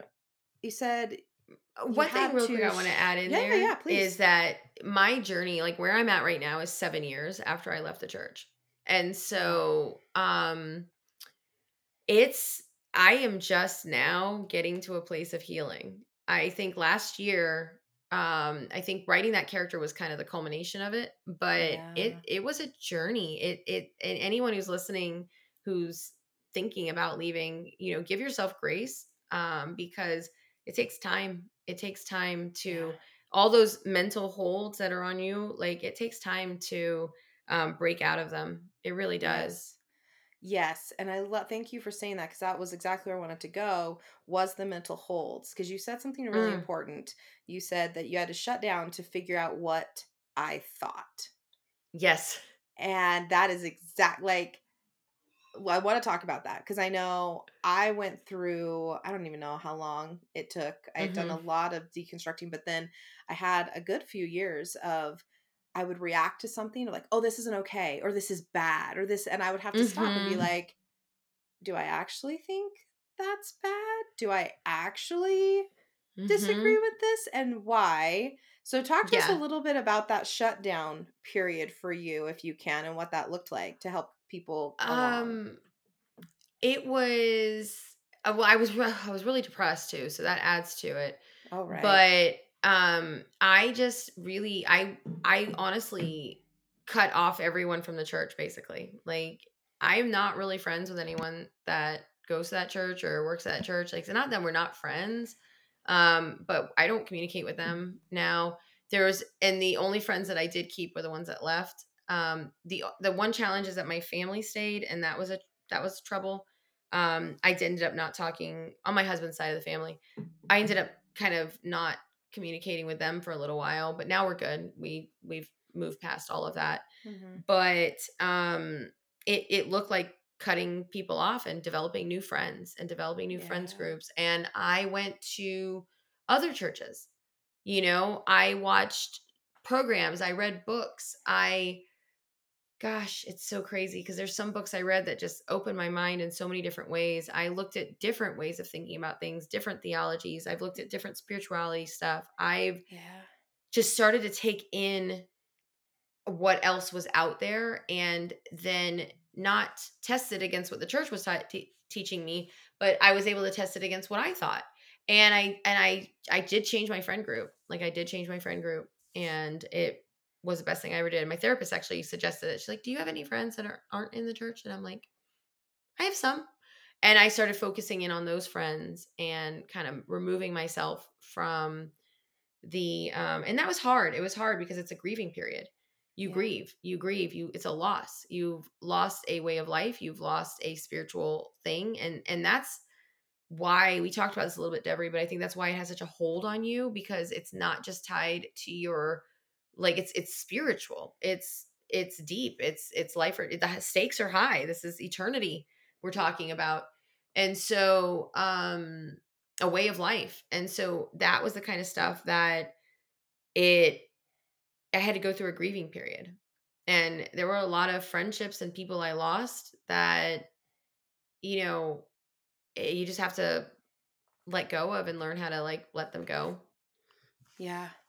And, it's and that took time Yeah. yeah it was painful it was very painful it was Absolutely. extremely painful and i was very angry i had a very angry phase i was extremely angry for a while and i was like i would go be like the brood of vipers Oh, like you mean about like the your friend group that you left, or just like the church the church the church Okay. in general i was like i felt like jesus and the money changers and like flipping tables and like i just had this Ah, anger inside Yeah. you know? I think that's what my husband's normal, like and wow I think it's important that we address that though, because there is this thought that's taught so effectively in the church, which is angry women are bad. yeah you know? And so to be Yeah. able to feel the feelings of that Mm-hmm. anger. Now, to to live there forever is unhealthy for you. Um right, right. but to process that is really necessary. Yes, it's a it's one of the stages of grief. It's one of the stages Absolutely. to get through your grief. And so I had to process it and I, you know, holding on to the anger is actually what I think was a little more destructive. I probably should have let go of it sooner. Mhm. Um, but it took me a while to forgive. It really did. And I held on to I held on to it for a while. That was the last thing to go. And that was the hardest thing to let go of so that I could get to a place of forgiveness, which gave me freedom. You know, it really wasn't because I'm like forgiving you because I want you back in my life, church, but really forgiving my like being able to like not be angry. That was that was the hardest phase. That was the hardest Mhm. thing to let go of Absolutely. because it was so much was tied up into it. My career was tied up into it. I left accounting at Deloitte to go work in the church. There was one point where I was at the church seven days a week. I'd be there for seminary on Saturday. I'd be there for Sunday um, for church, and then I'd be there Monday through Friday for work. So I would be Right. there every single day. Like it was my life. It was my life. Right. Mm. Mm-mm-mm. Okay, I want to talk about. I know I still have several things here that I don't want to miss, mainly because it's interesting, but also mainly, mainly because there are there's so much help here for people um, in understanding why it's so hard to get out. Like Mhm. it's so Mhm. hard to lose everything, like you did, Yeah. and Yeah. you know that like as you leave like you Yeah. know what's going to Yeah. happen and that is so painful um but the other part that makes it really hard is how indoctrinated you are which we've covered um but specifically i want to turn back to the modesty and purity culture because for you so you started remembering sexual abuse you start you then had a Mhm. a date rape and then you moved into the church culture and you did Yeah. briefly mention this where you said all of these women who have their purity Yes. and you said this to me in the pre-interview and oh god like it just hurt my heart both times yeah. um but it's important to to look at this and i want you to kind of talk about what this actually did to you and how this kept you in and got you in a little bit deeper Mhm. um i'm trying to find words that are heavy enough for what this is and what it's doing is it's making me stammer around um instead of going to where i need to go but i just can't find the words that are heavy enough for the manipulation around this subject so i'm going to let Yeah. you kind of talk about what it actually did to you um Mhm. and stop talking in circles So, yeah.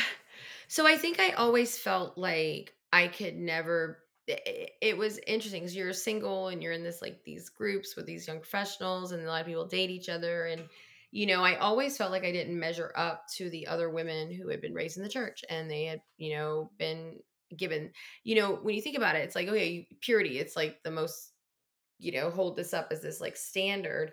And I'm like, well, I never had that chance. Like I was, I didn't get that chance. Like I didn't have a, that choice, you know, was made for me. And so you feel a lot of shame. You already have a lot of shame you carry from the abuser, right? That's one of the things you are trying to get over as a survivor of abuse. Yeah. But then now you've got the church shame on you because there's nothing you can ever do to ever make that choice. And you feel like less than these other women who have been, and it's not like anyone says that to you. It's just the way it's talked about that it makes you feel that way, if it makes sense. It's not like anyone goes, Oh, this woman's amazing. That's a good woman. That's a bad woman. No, no, no, no. It's way more subversive than that. It's way Exactly. more, it's the way they talk about it. Like, just the even the fact that they call it the excellent wife in Proverbs 31 and they talk Mhm. about just that gentle quiet spirit that's what makes you you know in, in your you that purity culture is like if you have your purity then you're good and you're like i mean they have like there were some dating books that were written about it that were like extreme extreme like don't even kiss until you're married you know they Yes. get like really intense about this like holding your purity thing and it's like held up as this like standard and funny thing is actually one of those guys who wrote that book it was like i think i kissed dating goodbye was the name of the book and it was one of the Mhm. ones that was like a big thing in the christian movement and he yeah i think he ended up getting divorced and like kind of renouncing the book that he wrote um if i'm not mistaken but you know everybody's so programmed to believe that that is the pinnacle like sex is such a it's so interesting the sins they choose to be like okay if you don't do these things you're okay okay so if Mhm. you are like married and you don't get divorced and you had you know don't have sex before you get married and you know there's these big sins that they decide are the ones but anything else that's you know that that's bad like it, it's Yeah. it's kind of interesting um how there's such this war on purity but then you you fast forward to 2000 and you know 18 19 and we've got the me too movement going on in the country and then we've got the church too movement going on which was a a uh, secondary movement that triggered by me too where women who had been abused in churches spoke out and there was a culture especially the southern baptist convention particularly where if like a pastor sometimes it would happen where if a pastor was accused of sexual abuse instead of like getting you know making him not be a pastor anymore and like charging him with crimes or whatever they would just quietly sh- put it under the rug and move him to another church. And that new church would not know anything about what he had done. Um, paige patterson was removed from southwestern baptist theological seminary the guy who spearheaded this whole like anti-woman thing and has you know in leadership kind of thing he was removed because basically a lot of women came out during this church too time um, and said that they were raped on campus and the way that it was handled was like well you shouldn't have been you shouldn't have been wearing that you shouldn't have been Mhm. out at night you know you shouldn't have let that guy in your house like it was like very Yeah. much the woman's fault that these things happened and Mhm. so you know it, it it the purity culture is dangerous in a lot of ways um and it goes deeper than because it's it's it's like i don't know it's just so such a big deal that you like sex is such a thing that is is is like bad bad bad bad anti anti you know what i mean even to Mhm. the point where people when they get married struggle i've talked Oh, to yeah. couples and girlfriends of mine that struggle because i didn't grow up in that right but i talked to girlfriends of mine who grew up in it that when they got married they struggled to have sex because yeah. they were told their whole life that sex was bad no sex no sex bad sex and then Uh, they yeah. get married and it's like well I'm, this is bad i'm not supposed to do it you know and so it's like all of Yeah. a sudden wait no now now you can it's all good now Yeah. Oh, absolutely. That's that's a huge part of my story. Is yeah, sex is bad. Sex is bad. Sex is bad. Have a good time. Wait, what? Like I've been scared of this for my whole life, and now it's like, oh, and now i'm supposed to do this Yeah, you can't do that. Like Wait. that's not how brains work. You know. yeah Oh God. So I liked your your word choice um when you said that it's not it's not taught, you know, in your face, it's taught subvers- subversively. Yes. And that's really important because that is exactly why when we leave, uh, you and I and a million other women have trouble deconstructing those thought patterns and have trouble yes untangling the spider's web in our head because it has gone in subversively. It's gone in beneath Mhm. the surface where all of a sudden we don't know why we can't think anymore. And we don't know why we can't decide what's good or bad Yes. anymore. And we don't know why, Yeah. like, we just feel awful inside. And we feel like everything's our fault and I am bad and we are bad and I am inherently dirty. Mhm. Um, and I Yeah. think what what I found so interesting about your story was that that you were primed to be more affected by those teachings in the way that it related to your unworthiness. Yes, 100%. Um I I met with a woman when I first started going to the church for therapy. Um she was getting her license. I can't remember if it was legit like an actual license license or if it was um biblical counseling, but she was doing her intern hours and I um I remember like reading scripture about how Jesus washed me white as snow. Jesus has cleaned me. And like, because I felt Yeah. so dirty and so wrong. And I had to like, in, you know, continually tell myself that I have been washed clean of my sins and washed clean of this childhood that I had been through and things that had happened Which- to me. I have to point out before you continue, and I'm sorry that I just interrupted this particular sentence. However, how fucked up is it that you felt you needed to be washed clean at all of someone else's actions? You did not sexually abuse yourself. You did not rape yourself. You were not complicit in any of those situations or choices. And yet, Mhm. You carried the guilt and shame eh, of the and the need to be washed clean. A hundred percent. I did. I carried that guilt and shame. So I'm dealing with double shame. I'm dealing with the shame of the ch- like what the church is telling me is right and good, and I'm dealing with the shame of of what happened to me, and and that's a lot of what came out with the church too movement with people who think about the ones that got abused by pastors. And so actually the DOJ um, did a really deep investigation, kind of like they did on the Catholic Church in the early 2000s. Yeah. Um, they did that on the Southern Baptist Church uh, convention just recently. It's kind of been a little bit more quiet. You haven't seen it in the news as much, but they just did a whole investigation on Wow. um, their practices and how they handle it because it was such a, it just wasn't done well. They were, they were, they, it came from the top. It came from that misogynistic viewpoint of of women and that that toxic masculinity where it's like women's fault. Like you can, it's just it's just crazy some of the things that you would hear pastors say um about women or just and it's it's funny because it's like i can't even think of it right now because it's so subtle like it's so subtle that you don't even realize it later. Um it was it's it's it's just interesting to me because you that's why you look back you're like how did i how did i because i i didn't grow up in this. I chose right. this. I walked into this you know but my shame i think. I i saw a way to Mhm. Be healed and, and again i don't want to take away Mhm. from from jesus because I- really do believe in the power of what i saw from his sacrifice on the Mhm. cross and so Mhm. that was the gateway in but like everything else is like heaped on you from Mhm. centuries of of carrying on the patriarchy and. All of it is like this is biblical this is biblical I'm like what's biblical? What's cultural?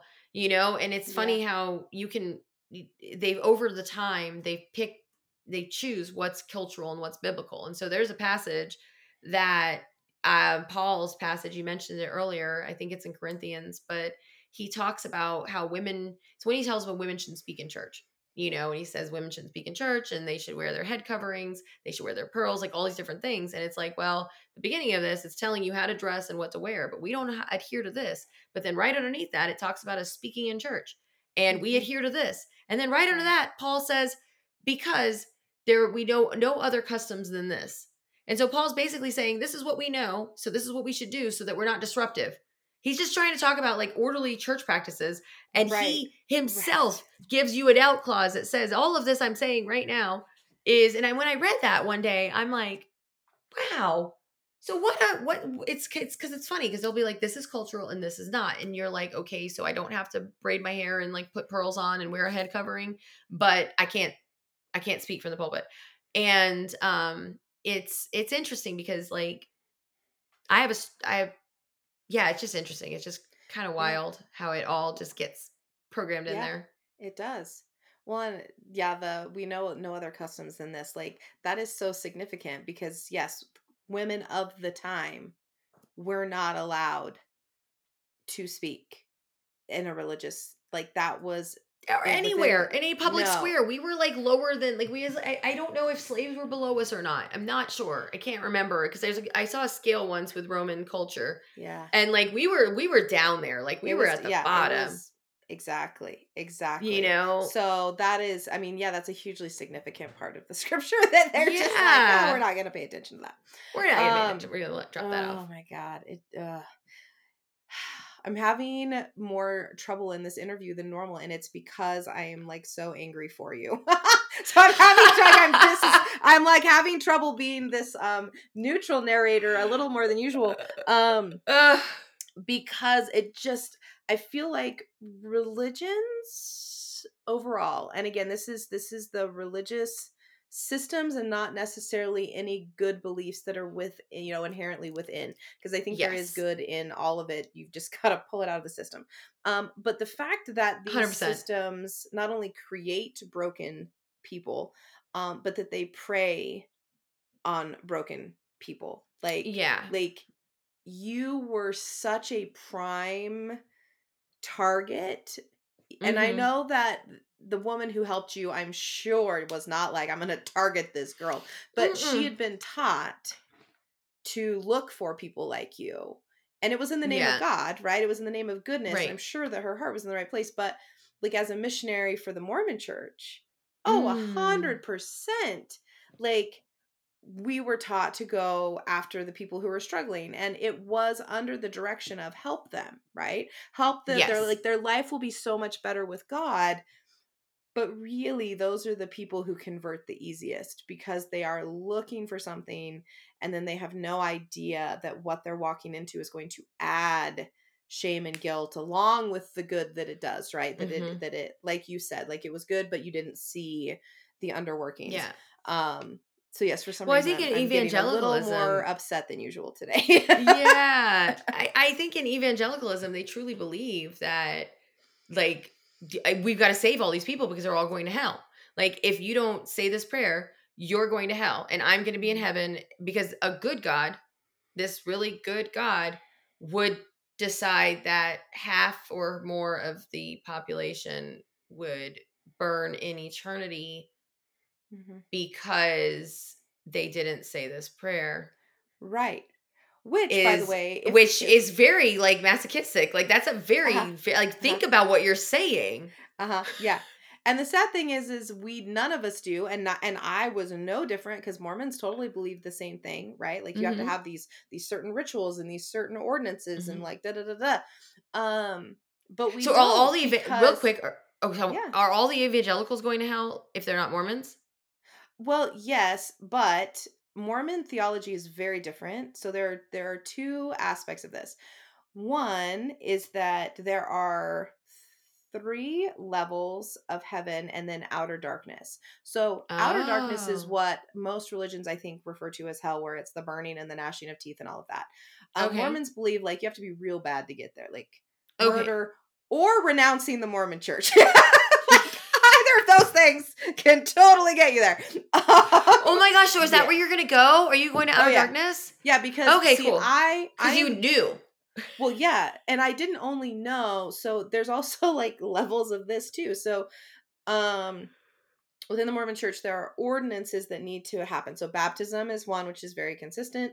Um, but also the ordinances that happen in the temple. Okay, so once you go into the Mm. temple and you make promises and covenants and you get married in the temple and all these things, it says like in the ceremony, it says like we are like initiating you into this higher like light of knowledge and if you deny this now oh yeah you're going to hell like oh, this is you this is not recoverable from like because you have denied the greatest light and knowledge that you could have had access to oh, so wow. like my sister left the church but my sister left before any temple ordinances so she'll Okay. probably go to like the third or the second level of heaven but like i no like yeah, you're out of I'm- darkness i'm done you're out of okay. um got it but then the Mormon church does make a caveat for this that a lot of other churches don't, which people find to be bizarre, and I don't blame them. Um, so we do in the temple, we do work for the dead. So we will baptize people, so like in proxy, oh um, and do like all the ordinances. And the idea is is that when these perfectly lovely people who may be evangelical and led astray in this life get into heaven, then it can be said like, oh, but look, these ordinances were done for you because you didn't have the opportunity, and you or you didn't learn about Oh. it, you didn't know. Now you can deny it or accept it. okay so on get another chance free will. another shot So it's like, Okay. yeah, it makes it a little easier for that cognitive dissonance to hold because you're like, but we're Yeah. giving them the opportunity, right? yeah yeah But uh I used to, I used to, the way I used to mental gymnastics around it myself personally is I would be, I imagine that every single person on earth would be like when they died, they would be in front of Jesus or God and then they would know everything and have a chance to say yes again. Like I, cause I couldn't imagine right? Yeah. Like that anyone Yeah. would be, especially if someone had never heard the gospel. Because if you never heard the gospel, what do you do? You know, and like Yeah. like and so i would always tell myself like it's you know they would they would have a chance to say it again they would have a chance to get to Yeah. heaven you Yeah. know Yeah. And I I mean, I love that you at least had the the forethought to to come up with that scenario to like make that work for you. Because I think a lot of Yeah. times we do get lost and this is not a slam, this is just human nature. Um we do I think it's really easy to get caught up in the but at least it's not me, right? God, that's so sad, but I'm okay. So we're going to Yeah. focus on we're going to focus on on that. You know, like I'm Yeah. one of the chosen ones and um human as humans we we tend to like that position. Yeah. That's why the hierarchical system is inherent in basically every system that we have. Um Yeah. we we feel comfortable at the top of that hierarchical structure. yeah Okay, I want to say uh, I, I, you had you had two things, so we're gonna start moving towards an in direction. Um, there was a moment where you realized that you needed to leave the church, and you had a pretty profound um, experience. And I would Yes. love if you could share that. yeah so um i it was shortly after that se- that semester in seminary and um you know i started to see there was there were a couple things going on um at the time and it was obviously i said the the biblical womanhood stuff but in taking that class and starting to think for myself but there was also you know donald trump was up for election and he had put that grab him by the p word tweet out on the internet um well it became a tweet like people started from the video people had started Yeah, using yeah. that and i was like this is not okay this is not okay and like i had so many people doing mental gymnastics to try to explain why it was okay like oh well and i had people i would sit next to and talk to and they'd be like all men are like that. All men that's locker room talk that's okay and then i had like friends that had been like this is not okay i can't you know i can't accept this and then they went to a talk by paige patterson at chapel and he was like you know if david were up for election today what you know and things that david did with bathsheba and some of the other stuff would that be okay? And my they were like they were just like excusing away all this stuff and then one uh, I, a friend of mine um put on the internet like you can say what you want about me but don't hurt unarmed ba- on don't harm babies. And i'm Mhm. like okay if you're pro-life you need to be pro all life including your own. And Right. it clicked in my mind that like what is it we have been taught that you would be okay saying that? Say what you want about me? Like no no like don't say anything bad about me and don't say anything bad you know it's not okay. So i started to kind of see the misogyny. I didn't see the misogyny and there's that misogyny that's been rooted in the church resonated with the misogyny that we were seeing being accepted by a global society at the Mhm, time mhm. you know by a vast uh, a decent majority of americans not all americans but a decent number of them. And so it was kind of one of those moments where i had to like step back and like i said i stepped back from everything. I'm like whoa.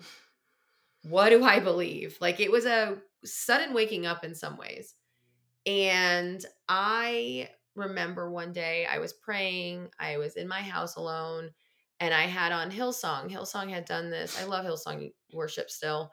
Um, they had this album that they it's called Dirt and Grace, and they had done it in Jerusalem, and they sang it at the at, on top of a building somewhere. And I was watching the video, and I was in my living room by myself singing. And I went outside, and I just kind of felt like the air, and I like had this I had this moment where I got this sense, this intuition that told me that this was a point where the church had been kind of in my way of my connection to God and Mhm. that the church was going to be removed now and I was going to be able to rebuild my relationship with God on my own now. Mhm. And it was kind of like this sudden realization. And at the time, you know, I'm thinking in Christian terms. So it's like an idol, right? The church was an idol in my life and it was going to be removed. But that Mhm. I I had permission and freedom to explore and and reconnect with mm-hmm. with the source um in that moment. And so it's almost like I was told what was about to happen yeah. and what I was about to go through. Yeah. But that I was given that gift that was going to be okay. I loved so when we did our pre-interview and you you just said it, but um, you said it so so clearly in our pre-interview. So I'm just going to read it. Um, you said, "Church is an idol standing in the way of my connection to God," and mm. I loved that. Yes, because yes, it differentiates between the mechanism of the church right mm-hmm. and any belief that you listeners you know want to hold about what god is who god is you know your connection to god um being able to separate those those two things and understanding that yeah the shame and the guilt and the fear and everything that's thrown at us from the church does stand in the way of that yeah Oh yeah, for sure. And yeah. it um I didn't realize how much I was trying to please the church more than I was actually trying to serve a higher power. And so mm-hmm. um mm. oh god, that's so will you say that again?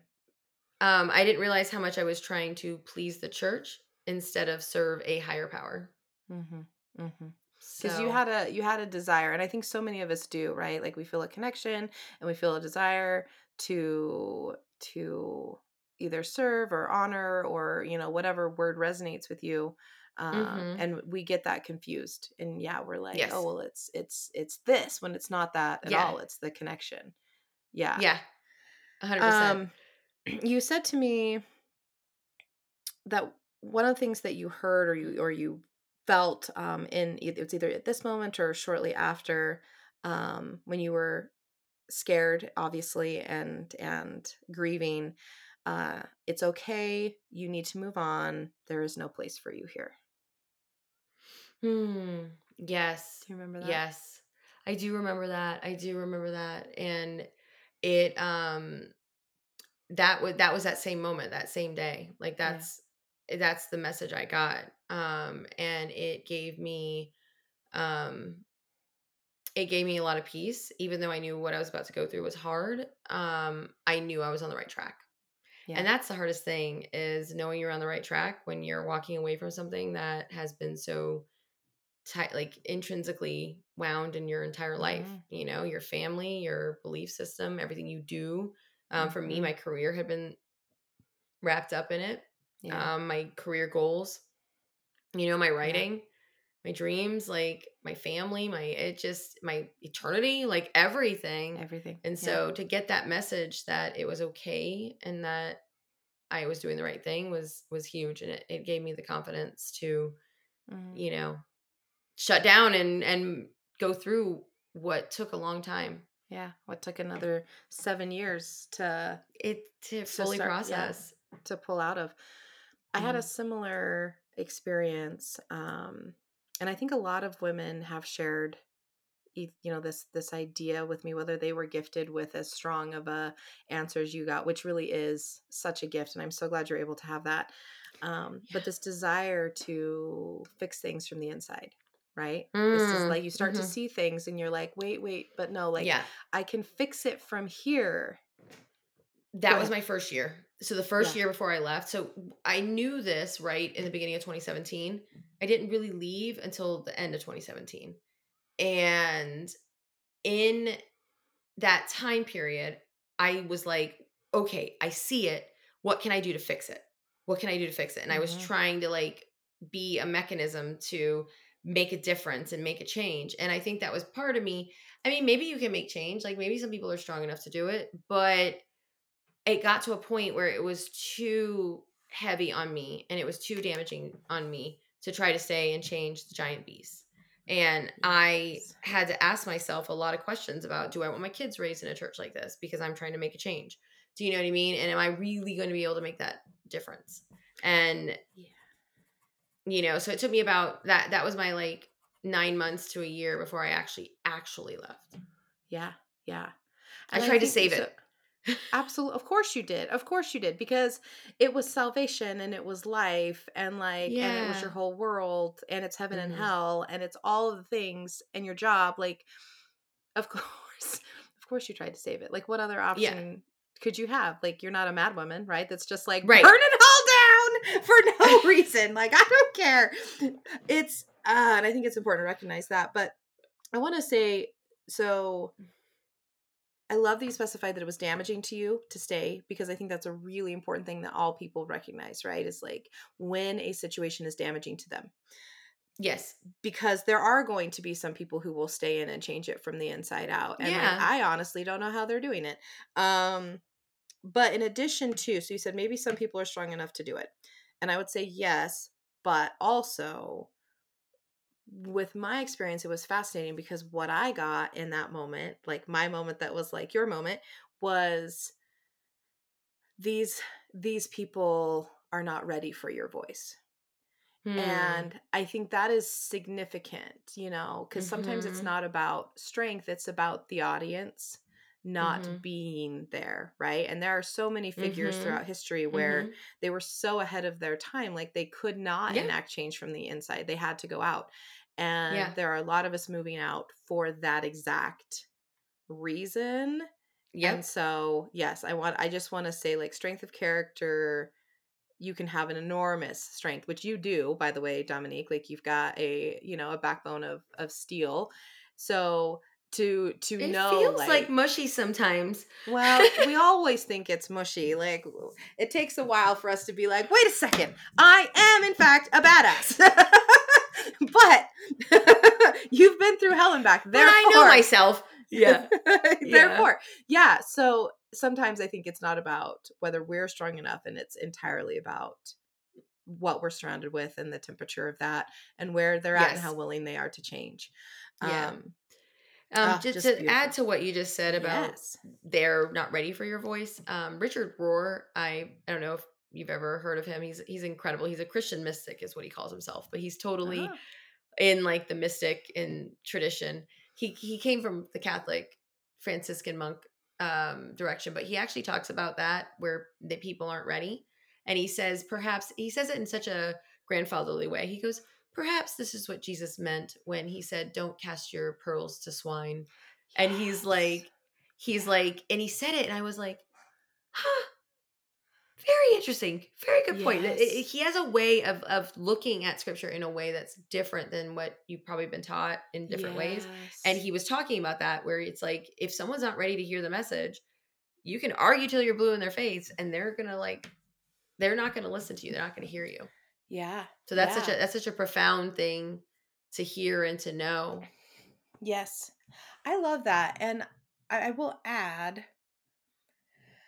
sorry, I'm like hesitating because I feel like I've talked a lot in this episode. And so then I'm starting to question it, which the irony that we're on a Find Your Voice podcast and I'm like, I'm speaking too much.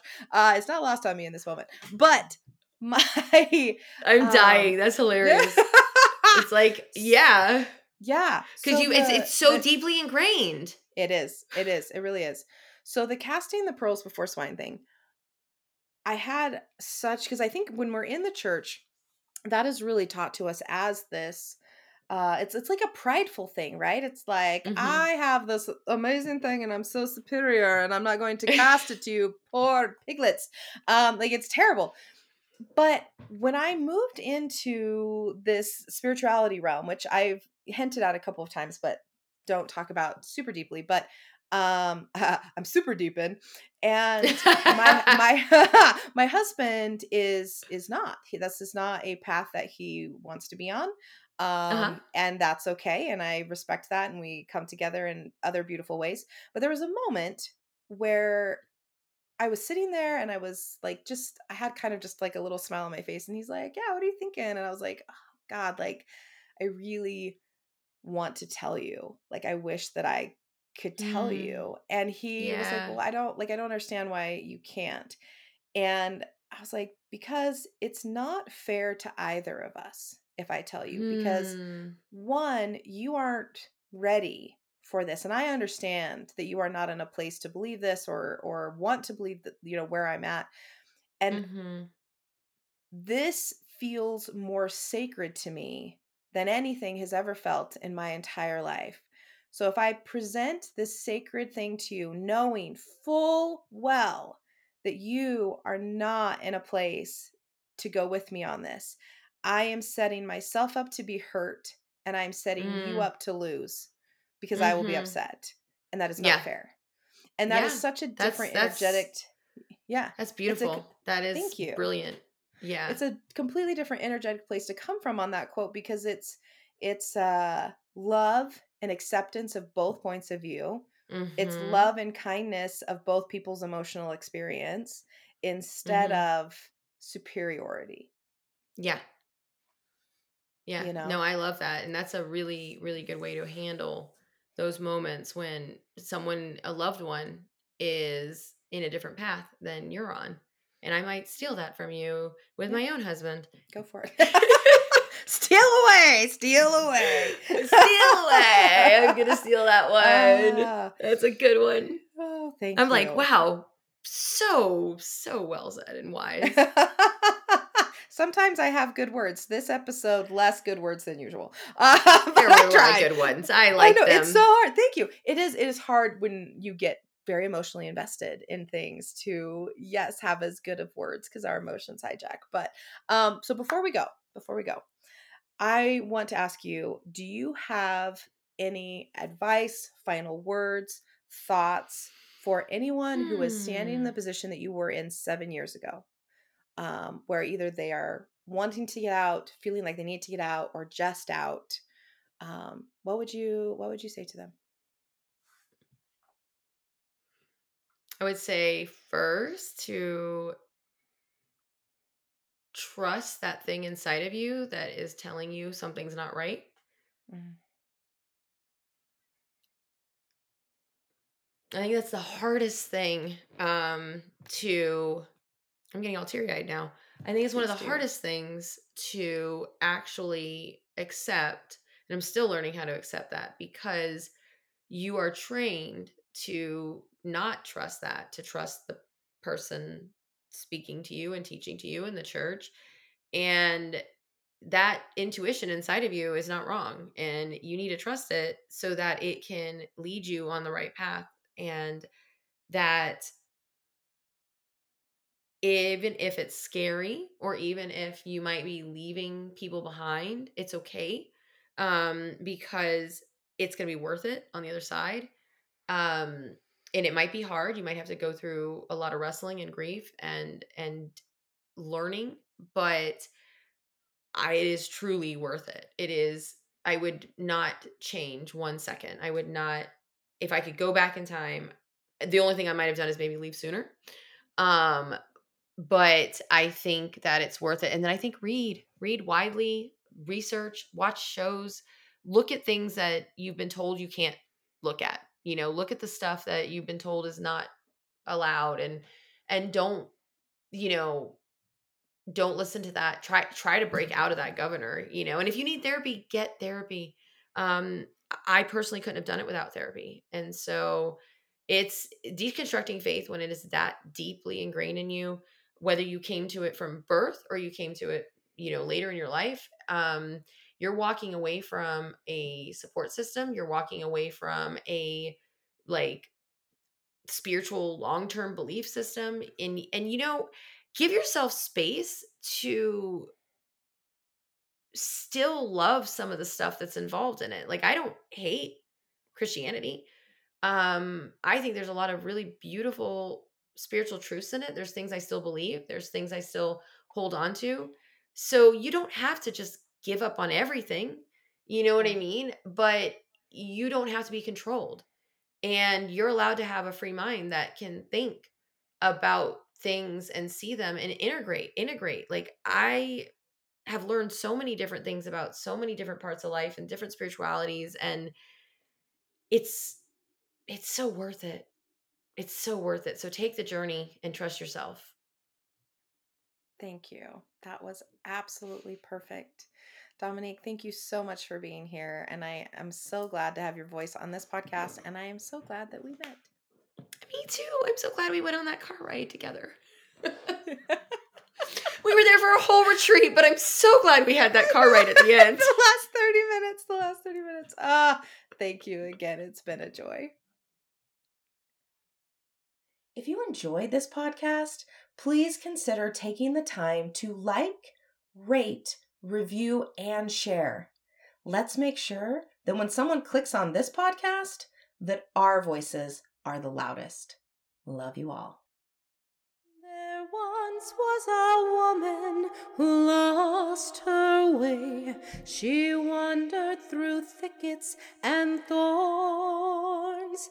They told her her pain was not but the price of finding her soul again. Silent, she was silent, but she'll carry her pain no more. Silent, she was silent, but she'll carry her.